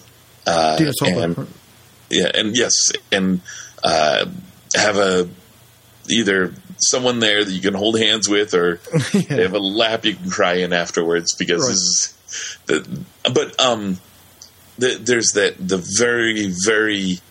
I, th- I think the guy's name is Kurt. He goes into the house and he's asking. Uh, he's asking for help. Is anyone there? Is anyone there? And then the door opens. Bam! he goes down and he twitches on the ground and he gets pulled in and the door slams shut Right. and sorry i just gave that away um and th- but like when you first see that moment you just you're just staring at the screen you're like Wait. Hey, what? holy shit Yeah, yeah. you know like and so I, that's what i get to do in dread like because that's what everyone's feeling they see that tower go down Mm-hmm. Yeah, yeah. and they're like oh god and especially if that wasn't a player doing anything Mm, so there's some other player who's like i'm gonna go and then this person in the back of the group just gets their throat slit you Yes. know and just falls down and, and everyone's like oh my god what just happened Yeah. Yeah. you know Yeah. Yeah. Um, Absolutely. so so that is um the so dread there teaches me this lesson that i can't i can't ignore Right. you know these die rolls or or rather it's fun not to it's it's Sure. it, it's fun to take that leap uh, and like even it ends up all the way at the end like with uh, Swords Without uh, master in that game like it's specifically written in the rules that um, I talk about dramatic irony in that game. If, somebody hasn't told you what something means about the future, like if I say that uh, there's some, um, you walk into a room and there's scratching in the walls, right? If I haven't told you what that scratching in the walls means, then that is fair game for anyone else if they get the chance yes. to define what that is. Right. Uh, and that makes it utterly impossible for me as the overplayer in this case to have this precious story at all. Like I like I got the white knuckle guy and I may have an idea of what he's going to do, but if somebody else gets a chance to make him do something, mm-hmm. I have to then uh, run with that. I have to right. uh, um, and and each yeah, so that's another like that was forcing me to go that way. Right. So the second part of that question is it's interesting you should say that um, about like if you look back in the Usenet archives and, and so on and so forth, because one of the first pieces of um, the first pieces of criticism I suppose I got for, for my book is that at, at one point in the game in my notes, I, I, talk about you know like you can you know like don't don't feel bad about about fudging dice rolls. Um, but it, it, was a very specific context, and it, and it, ties in nicely with what you're, you're saying before, which is that when you are learning to run a role, uh, to play a role playing game, and when, when I wrote, wrote, my game, I wrote it from the standpoint I'm gonna, I'm not going to presuppose any role playing knowledge. here. I'm going to write a book for somebody who's never known anything about role playing before. Right. They're going to pick it up and they're going to be able to play it right through. So there's no what I call a seed player. There's no player that's played before that suddenly makes understanding everything that goes on that much easier. So you've got a person who's coming to a role playing game um, and their only experience with games is like Snakes and Ladders or Game of Life or whatever, where you roll the dice out in the open, and whatever the dice comes up, that's right. what that's what happens, and and that's a very hard and, and fast rule. And I guess from my own um, history, sort of informed this, um, but where I grew up, there weren't very many role players around. In fact, I could sort of count them on one hand, and that was the group. So, as a GM, if I really want to play a role playing game, I want to make sure that the people coming along to the role playing game have a great time because I don't want three of them to suddenly decide, right. you know, this role playing sucks. So, you know, you make up your character, they walk into a dungeon, and the first encounter they have, they get killed by a giant rat. They don't get anywhere near the cool treasure, they don't get to do any mm-hmm. of this cool stuff. So, there's a bigger there's a bigger, wider thing going on here, which is you want to try and keep people in the game. So that's what I wrote that sort of for for for, uh, um, for somebody who's never run anything before, because I, I, go on to to say later on, and this sort of again ties into to what you're talking about, is that as you become more familiar with role playing and this idea of telling a cool story, then your experience will allow you to make any dice roll into something cool that that could happen. And in some ways, it's actually good because it forces you to be creative with what it is that that, that you see coming up in front of you. So I wonder whether um, there are two factors that go into fudging dice rolls. The first one, uh, the first one is without that experience. I think that as a GM, your number one goal is to make sure you get those people coming back next week. You don't go right. hard roll, you're dead. Um, make up another character. You just had all this fun making this character, and I guess maybe that's my Achilles heel, mm-hmm. this whole traveler thing that I had. You know, like you know, you just made up this cool character, and I'm just going to kill it before you get a chance to do anything fun with it. It's not adversarial, perhaps not right. in the way that Gary Gygax uh, identified to start with, but. So you've got this character, you make it cool, and you want to make sure that people have a good time. You know, they kill the goblins, the good guy wins, they get the treasure, and so on and so forth. And you don't have those skills to make a defeat or make something bad that happens actually a cool, fun part of the story. But as you become more and more familiar with the nuances of your game, the different spells people can cast, maybe all that type of stuff, it gives you more freedom to be able to do that.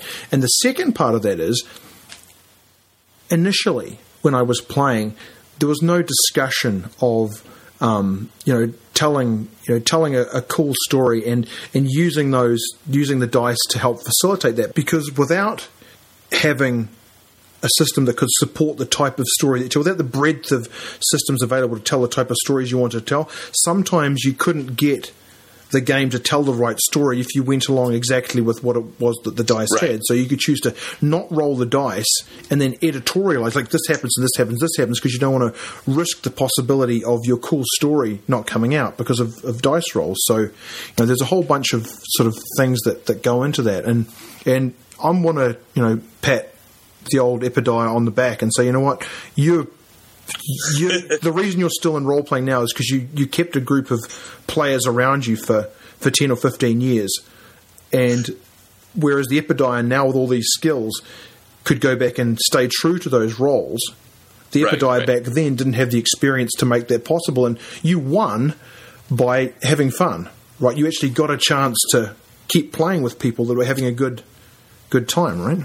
Yeah, I, well, I think, and I think you actually probably hit fairly close to what my argument was back then. Because Right. um, I suspect that my argument back then was something along the lines of uh, if they're fudging a die roll, it's because the game isn't fun, so fix it. Yes, yeah, yeah, You know, yeah, like, absolutely, um, absolutely. And and um, I think I think you're right. And and uh, uh, it immediately got me thinking about like ways to design that um, into a game. Like like uh, um, you know, get like say, hey, if you've never played this game before, you have three tokens. And and these tokens can be used like you you when you there's a die roll that goes absolutely wrong and derails everything. You pick up that token and you first have to think, is there any way we can follow this die roll? And and if you can't, then you can spend the token to fudge it. You know, Yes, yeah. and um, or you know, like that kind of. But because I I agree with you absolutely. Like if you can't, the very first thing that that a, a role playing game should do. I actually had a, uh discussion about this uh, on uh, G Plus recently, where I talked about um, these two aspects of role playing games that we often get confused, and that is that it should be exciting and evocative. And then I went to define those terms in ways that were confusing to people. Uh, and what what I meant was exciting. Uh, put butts in seats, right? So you wanted to. Your very first job is to get people to play. Yeah. If you don't get people to play, you fail. Yes, yeah, yeah. Whether that's you as being the GM, uh, whether it's you as the player who really likes the game and wants people to play, whether that's you, the game designer, or just you, the personified game. you know, if nobody plays you, you fail. We're done.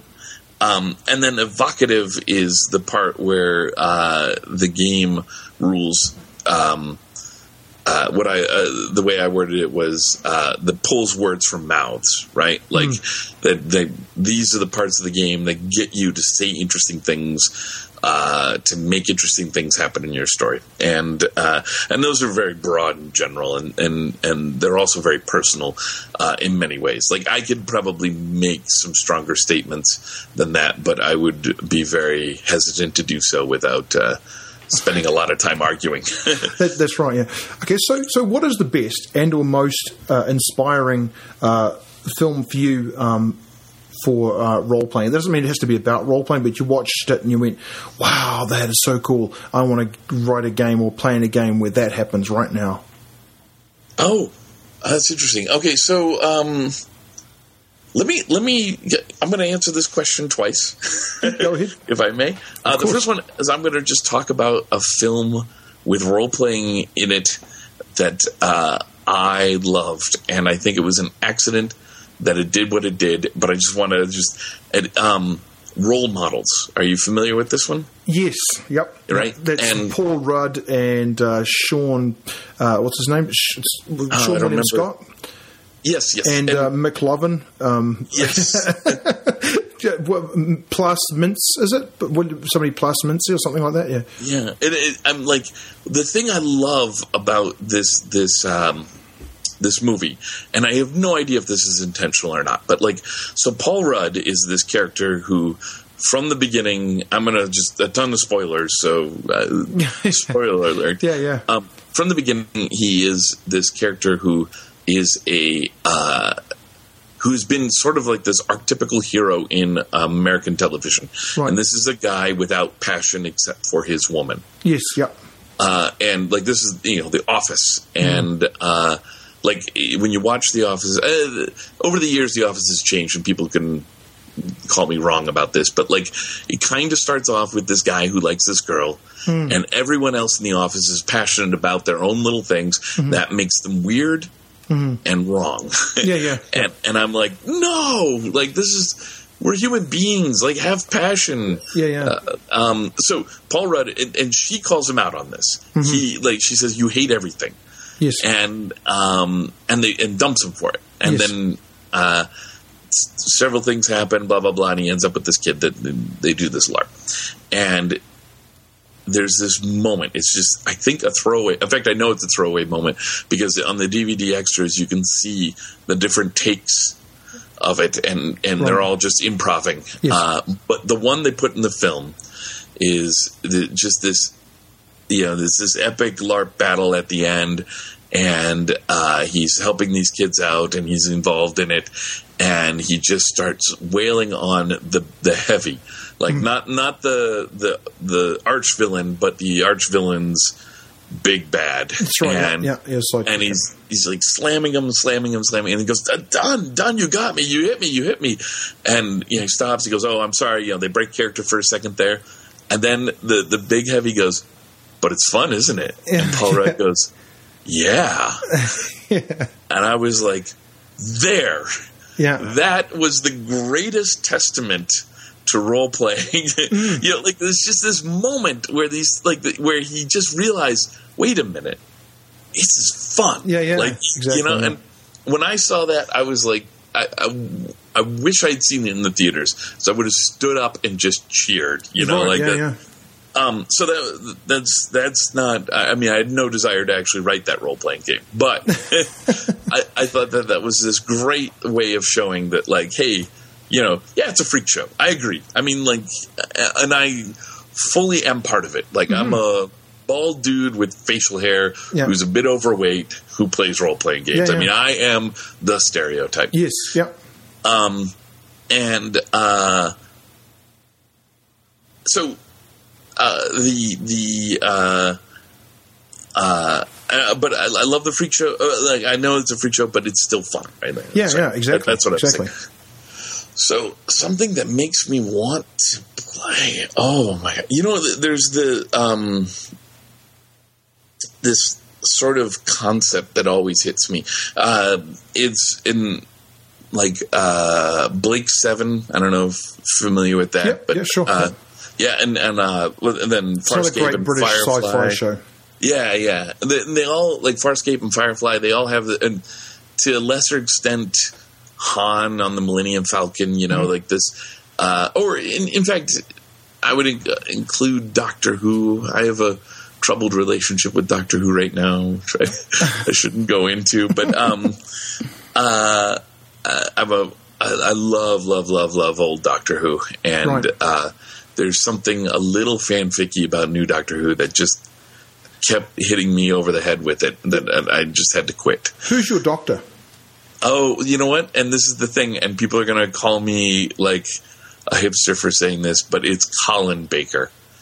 Oh, Like- Colin Baker. Oh, I Yeah. see. Well played. he is yeah yeah um he for, he is the most ridiculous outfit of, of all of them and he is probably evil like like and, and um i really like i mean i love all the old doctors. Like i um and i love how each of them even when they were kind of Mary Sue were still flawed, you know, like Mm, yeah, fundamentally flawed people. Like the very first one was just this cantankerous old man, Yes. and he probably should be my favorite because, like, my favorite role playing, my favorite character to play in role playing games is a broken old man, Right, And sure. and this was yeah that that, but um, yeah. So uh, I, I like that, and I did enjoy the early parts of the new Doctor Who stuff. It just as it but anyways, this concept, the the the TARDIS, the Millennium Falcon, uh, uh, Serenity, uh, Moya, and um, uh, the Liberator. Was that Blake Seven? Uh, yeah, yeah, yeah, I think so. Yeah. yeah. Th- this um, this concept of a group of ne'er do wells that end up with just the fastest ship or the neatest ship or something like that, or just a ship. Like Serenity's just a ship. Like yes. Yeah. uh, but that's that's both home and their vessel to adventure, right? Like, right. Right. oh, ah, I love that concept. Like that, that is so wonderfully ready to happen, and I, I've I have not experienced it in a way that's satisfying to me yet. I mean, Right. mechanically speaking, I've I've I've played games that have done that and been satisfying to me. Excuse me, um, with my friends, but I'm fully aware that it's my friends' capabilities that are making this happen, Right. and the system is when it works its best, it's just not in our way. you Yeah. know, sure. like, yeah. For sure. Understood. Yeah. So, who's your favorite villain and why? Ah, right. So, I've been thinking about this. Um, Batiatus. Have, Right. you, uh, have you watched the Spartacus series at all? Um, I haven't watched the Spartacus. I've seen the old film, but I haven't seen the, the Spartacus, uh, the, the the show. But I'm interested to hear what you've uh, what you got to say here. Well, I, so I'm going to recommend Spartacus. Yes. Um, it is a show that, uh, and I think I am not alone in saying this. I think uh, anybody who's a fan of the show will probably tell you that you have to watch a few episodes before it clicks. And for me, it was the third episode. There was a, a lesson in the third episode that I thought, wait a minute, we don't teach that lesson in television anymore. What's going on? You know, and um, it made me watch it all the way through. Right. Uh, there's a lot of brilliant things happening in this show, and all the commercials for it are all about the gore and the sex, Mm-hmm. and uh, it absolutely earns all of it. Like, like th- that's like you. I don't know. You kind of look at that um, gore and sex thing, and sometimes you're like, "Oh, you're just doing that to get people to Yes. watch." And they are. I mean, let's Yes. be honest, they are.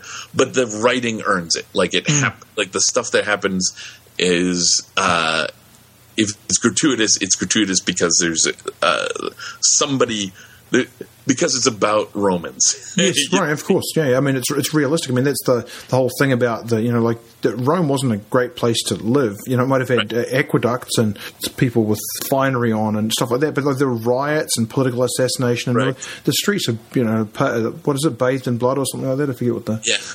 So you watch this show and uh, you forget partway through it. Like you get to the end of the first season and you're like, "Oh, right, this is about a slave rebellion." Like you get so involved in the characters that it surprises you. So Batiatus is the uh, um, uh, ludista, I think is, the, or wait, I'm probably mispronouncing or just making up a word there. But he's he's the guy who owns the gladiators right and trains them. Yeah, I think So- I think that's I think that's the correct name. Yeah. Yeah, and so he's he's he's a slave owner, and he is uh, cruel, and he is uh, diabolical. He's scheming. Um, he is uh, he's got ambitions. They're very clear. He's got pressures on him coming from his uh, uh, like he's got pressures because of his uh, the father was a greater man than him, Yep. and um, he's got pressures from society because he has his eyes on higher. Like he he wants to be more than just a guy who owns gladiators. He wants to be part of the Senate or whatever. And and of course, the people that already hold those status positions aren't going to let them go without a price. And um, and they remind him of his place. And Right. you you get to understand him, and you get to kind of crawl into and root for him. And then you like and then every time you get to that point where you're like yeah batiatus then they remind you this guy kills men for like like he he enslaves men and throws them into a coliseum Yeah. for a living. Like that's what like he is a villain. And he um you know it's not that he's I mean, he is ultimately sympathetic, but it's not like he's sympathetic in that, like, he saves a cat, you know, No, like, sure.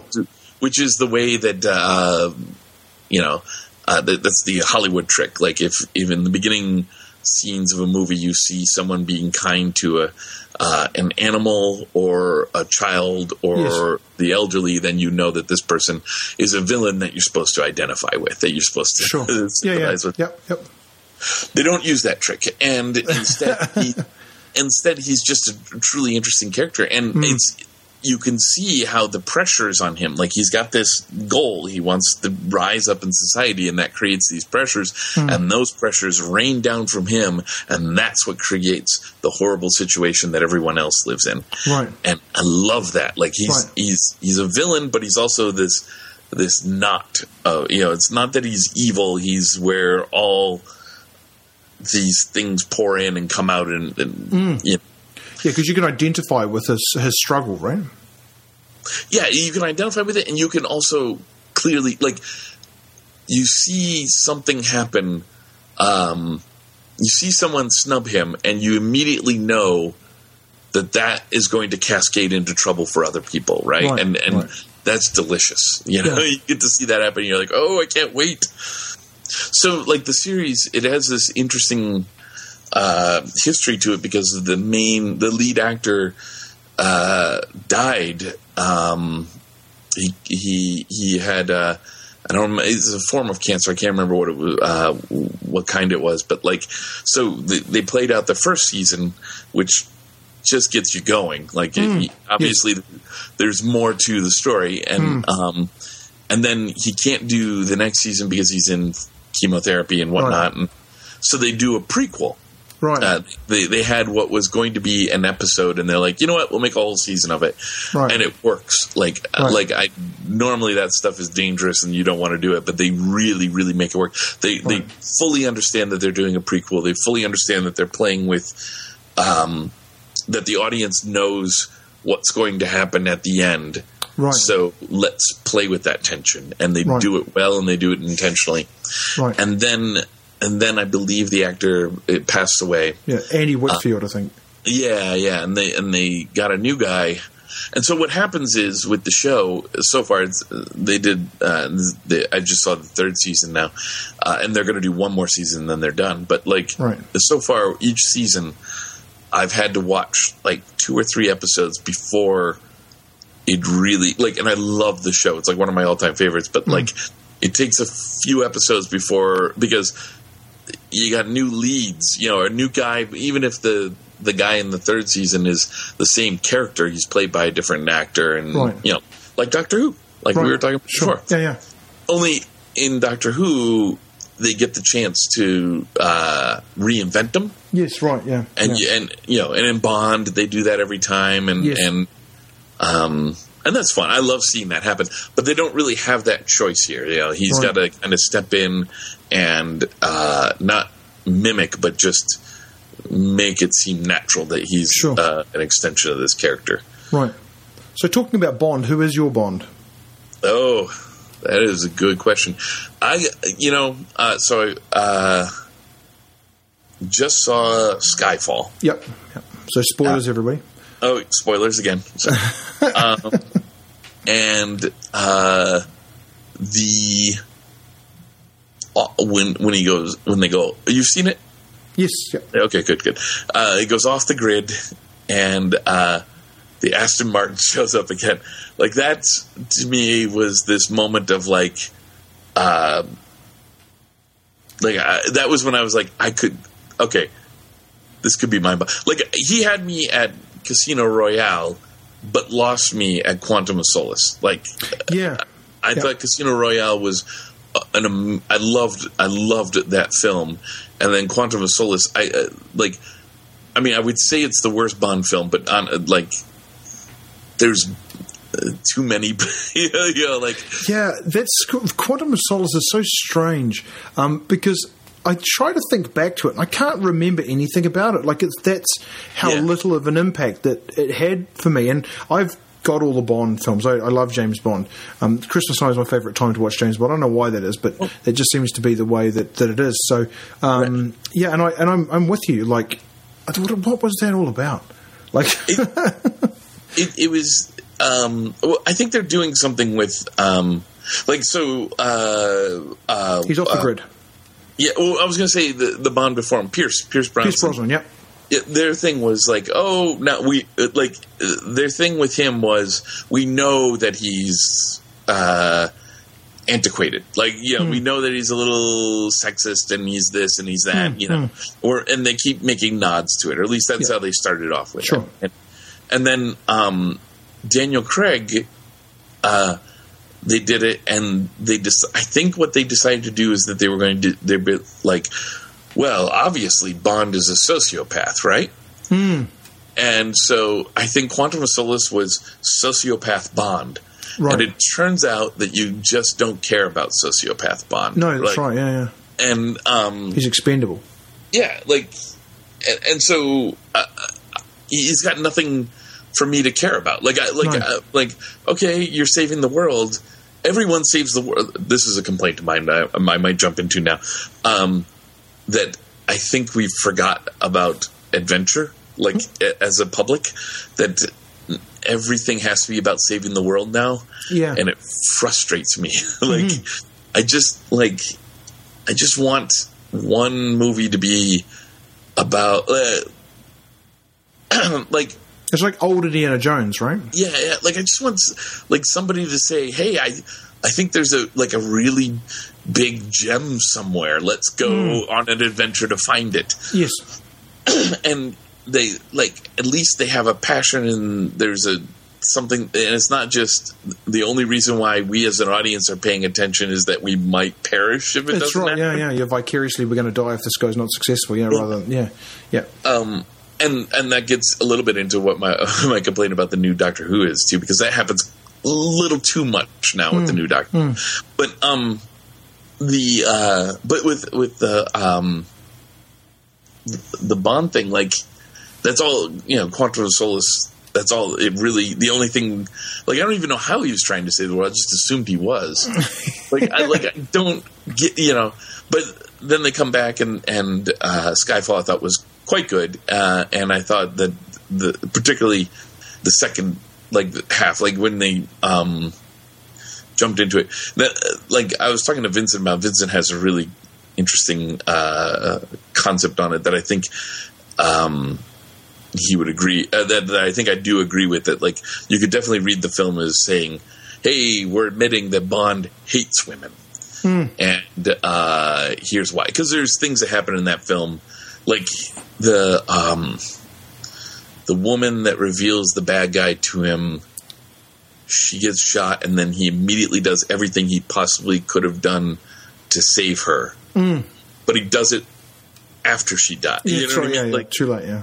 and and it doesn't there's not really you know he could have saved it feels like he could have saved her and he just didn't care you know Right. Sure. Yeah. She and- was expendable too. Right. Right, like, and is that the statement that they're making? 'Cause If it is, it, you know, it's an interesting one about Bond, but um, Yeah. it's intriguing because, like, they're trying to psychoanalyze. I feel like they're trying to psychoanalyze a character that is not of a like it's it's James Bond.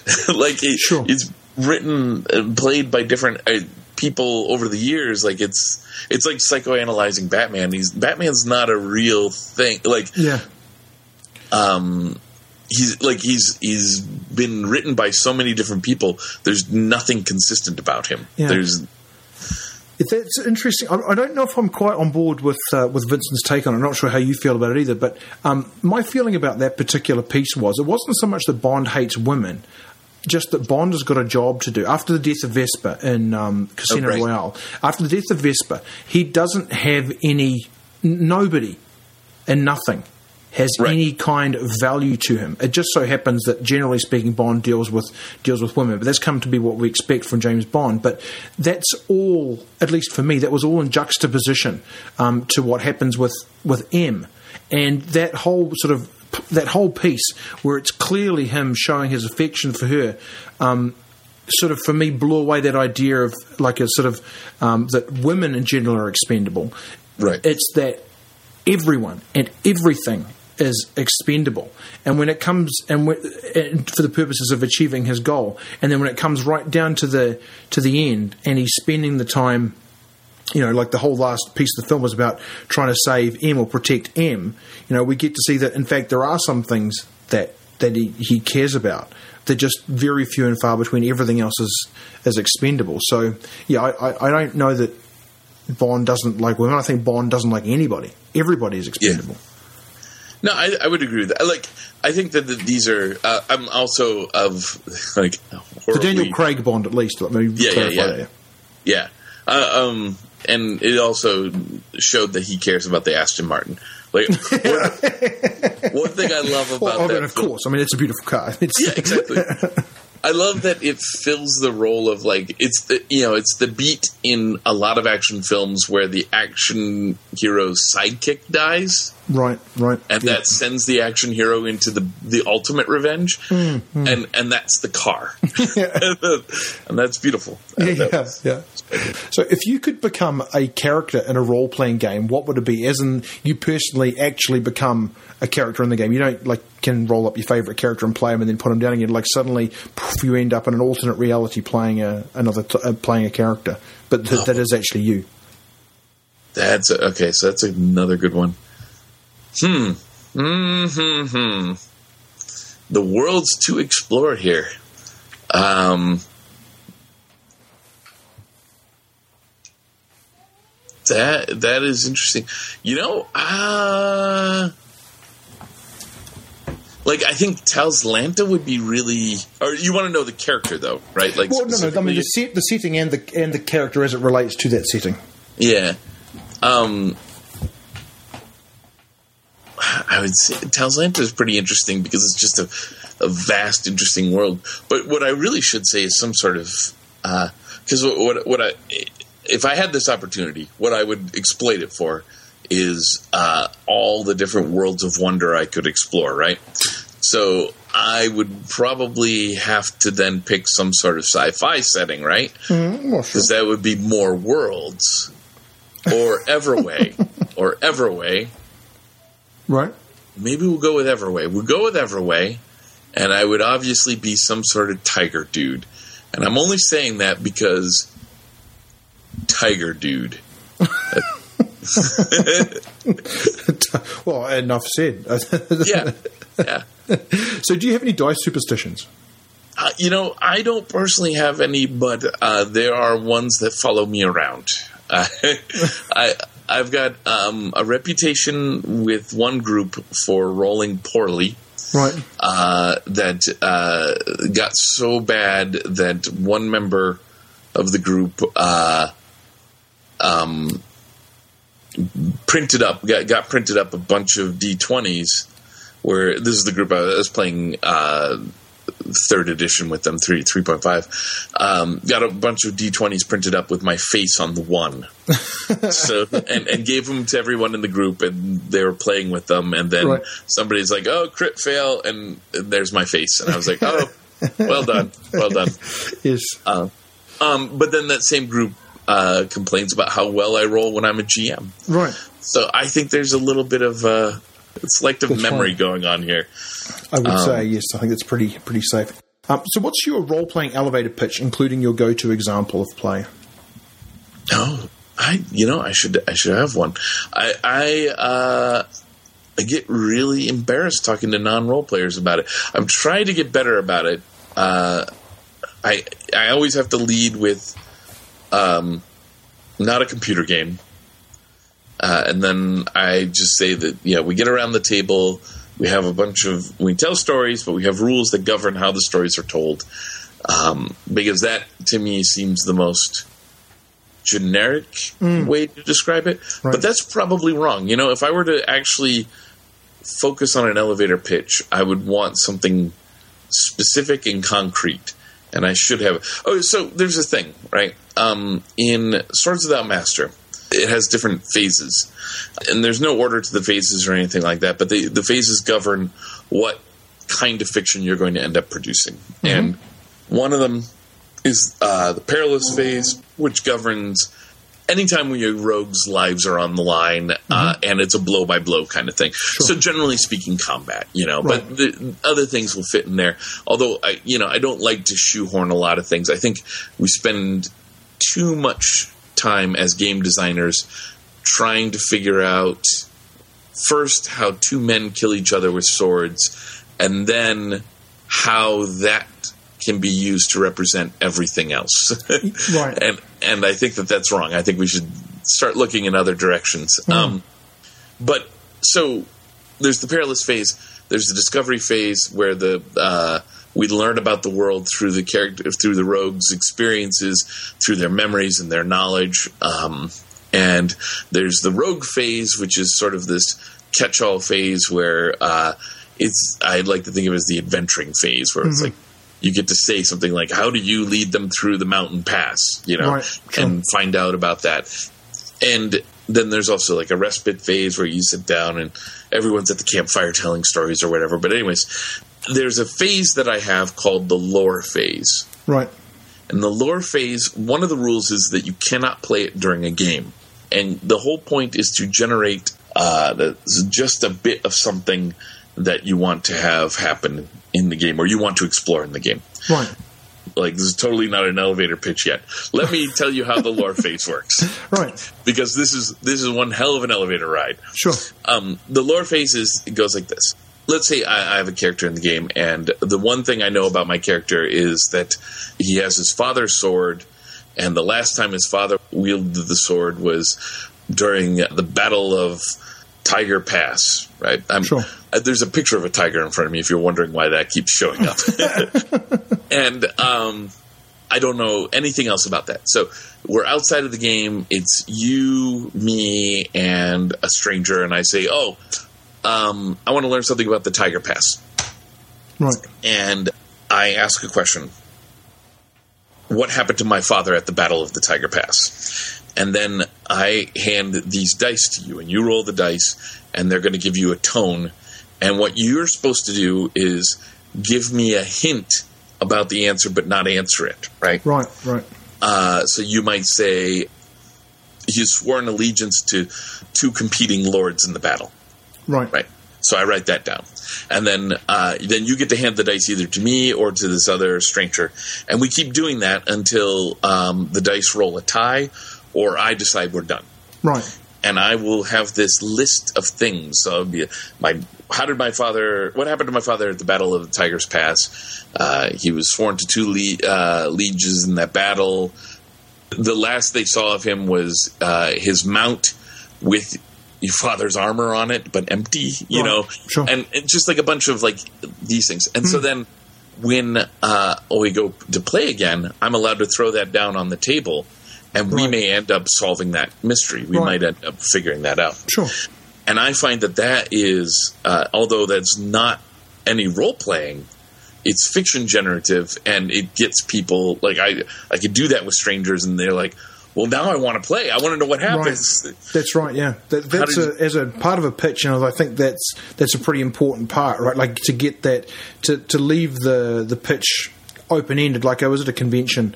Um, a few months ago now, where I was sort of selling my book. It was a comic convention um, primarily, and there were people in costumes and stuff like that. And Right. I, I went along there thinking, like, if I can cover my costs of coming out here, that's going to be that's going to be great. So I encountered a lot of people that didn't have any any role playing experience or even knew what role playing was, and just sort of like call them over as they went past to try and you know generate a bit of interest and make it look like something was happening at the table. So I got a, a chance to um, you know try out that elevator pitch probably you know a hundred times over the space of a, of a couple of days. Um, and because this is a question that's come up in a number of other interviews, I tried lots of different ways that um, that people go about doing that. But I found that no matter what way I went about illustrating this scenario, I always found that it had a much better impact if I could tell a little bit of the story and then have something sort of partially resolve and then leave an unanswered question than if I Yeah. played than if I played it all the way through. So There, so we, um, there's this experience we had. Uh, it was Vincent Baker, Brett Gillan, and, and myself. We had gone to a horror convention, Right. and um, I don't know if Vincent talked to you about this. He might have. yeah, he did, but I'd be interested in another perspective on it. Go ahead. Yeah. yeah. So um, it was. Uh, I, I don't. um, I don't know uh, how Brett felt about it afterwards, but because it was his first uh, convention where he was selling, and um, he's got this great game, Final Girl, and it's um, it, it's you basically play out this horror scenario to find out who survives in the end, right? Like, and uh, uh, it's simple. It's easy to do. It's a lot of fun, and, and we had that. We had all our horror games was what we were doing, and we were we are like, let's see what we can do at this horror con. Sure. And um, it was a fairly hostile crowd. Not hostile as in like nobody was going to beat us up.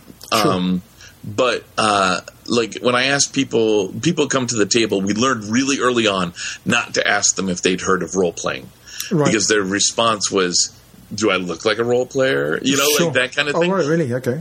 Uh, I actually had, um, uh, speaking of elevator pitches, this is one of my favorite moments in it. Was this woman came up? I asked her, uh, we have Jenga on the table, which is uh, always helpful. Like the Sure. dread. I may never be able to top dread because it just it's like that. Especially at Gen Con, I just slap that down on the table, and people are like, "What's this?" And before I'm done Yes. with the first sentence, they're like, "Here's my money." Yeah, And right, I'm like, yeah. "There you go." Yeah, Um, yeah. But um, the uh, at this HorrorCon, they say, "Okay, so what's so scary about Jenga?" And I asked her, "Well, do you, do you, have you heard of role playing?" And she did the exactly. She looked at me and said, "Do I look like a role player to you?" And I said, "All right, all right. Um, let's say there was a zombie apocalypse." And uh, you, this is about a week afterwards, or whatever. You've been on the run. You're in a pickup truck that's dying, like a timing belt, or something's going wrong in it. Uh, it's you and a bunch of survivors, and you're coming across a lonely farmhouse uh, in the you know in the middle, uh, surrounded by these unharvested cornfields. You know, Sure. Yep. and um, there's got a well out back, and you, uh, your your buddies go inside, and they find a bunch of canned goods. Uh, so you're out there, and uh, you're filling a bucket with the you know you're uh, you know filling your uh, gallon jugs of water, you know, at the well, and you notice as the wind is blowing across the corn, some of the corn is moving in the opposite direction Right. right? And then she looks at me and I go, What do you do? And she goes, well, I'm going to run to the house. And I said, All right, well, you got to make a pull from the tower to do that. I said, But wait, you make one pull, you make it to the house. You make two pulls, you make it in time before something gets, you know, grabs you or scratches you or, you know, Mhm, Right. Right. you make three pulls, you can do it, and you can uh, get that door closed before any arms get in the door. Right. Right. And she goes, "All right, all right." And I go, "Hold up, hold up," and about halfway between you and the house, but like off another twelve feet or so, there's little Bobby. And she just looks at me like, "Oh, you asshole!" So she, and so she does it. She makes all four pulls. Like, but it's this this tense thing, and she goes through the whole thing and blah blah blah. And I'm like, "And you make it to the house, you slam it shut, and the dead are clawing at the glass and the sliding glass door." And uh, she's like, "Well, you know, we'll grab like a table and put it up on the door." And I look at her and I go, "You look like a role player to me." That's right. Yeah. That's right. Yeah.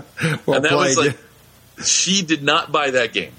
No. but I felt so good for doing that. Yeah. But the one, the one that did sell, the, and this pitch was great, was uh, uh, Murderous Ghosts, which Vincent had, Right. which uh, is this. You got these two booklets. It's a two-player game. One player plays the murderous ghosts, Mm-hmm. and the other player plays the person trying not to be murdered by ghosts. Right, sure. And uh, these two women came up and they were like, well, wondering what our games are about. And Vincent puts one booklet in one hand and one booklet in the other. And he goes, all right. And, you know, they have no experience with role playing whatsoever. And, and uh, she goes, well, what do I do? And he goes, well, what does it tell you to do? And uh, I can't remember exactly what it is, but it's something like think of uh, a scene of violence like you're in a basement of a factory that's been abandoned for a while and the murderous ghost player is supposed to describe evidence of violence long past. Right. And so she's like, well, there's a gurney there, and there's all this, you know, rusty colored dry blood on the gurney and on the floor, and it's all covered in insects. Mm-hmm. But some of the insects are fake. And we were like, wow. What? like, like, like, it, you know, it's it's like okay, yeah, that's a spooky thing or whatever. It's but it's like you know, run of the mill spooky. Yeah. And then she says, but some of the insects are fake. And it was just off kilter enough that all of us were like, Oh, what's happening here? what? Yeah. and for some reason, they had to go move along, and they did. And they put the books down.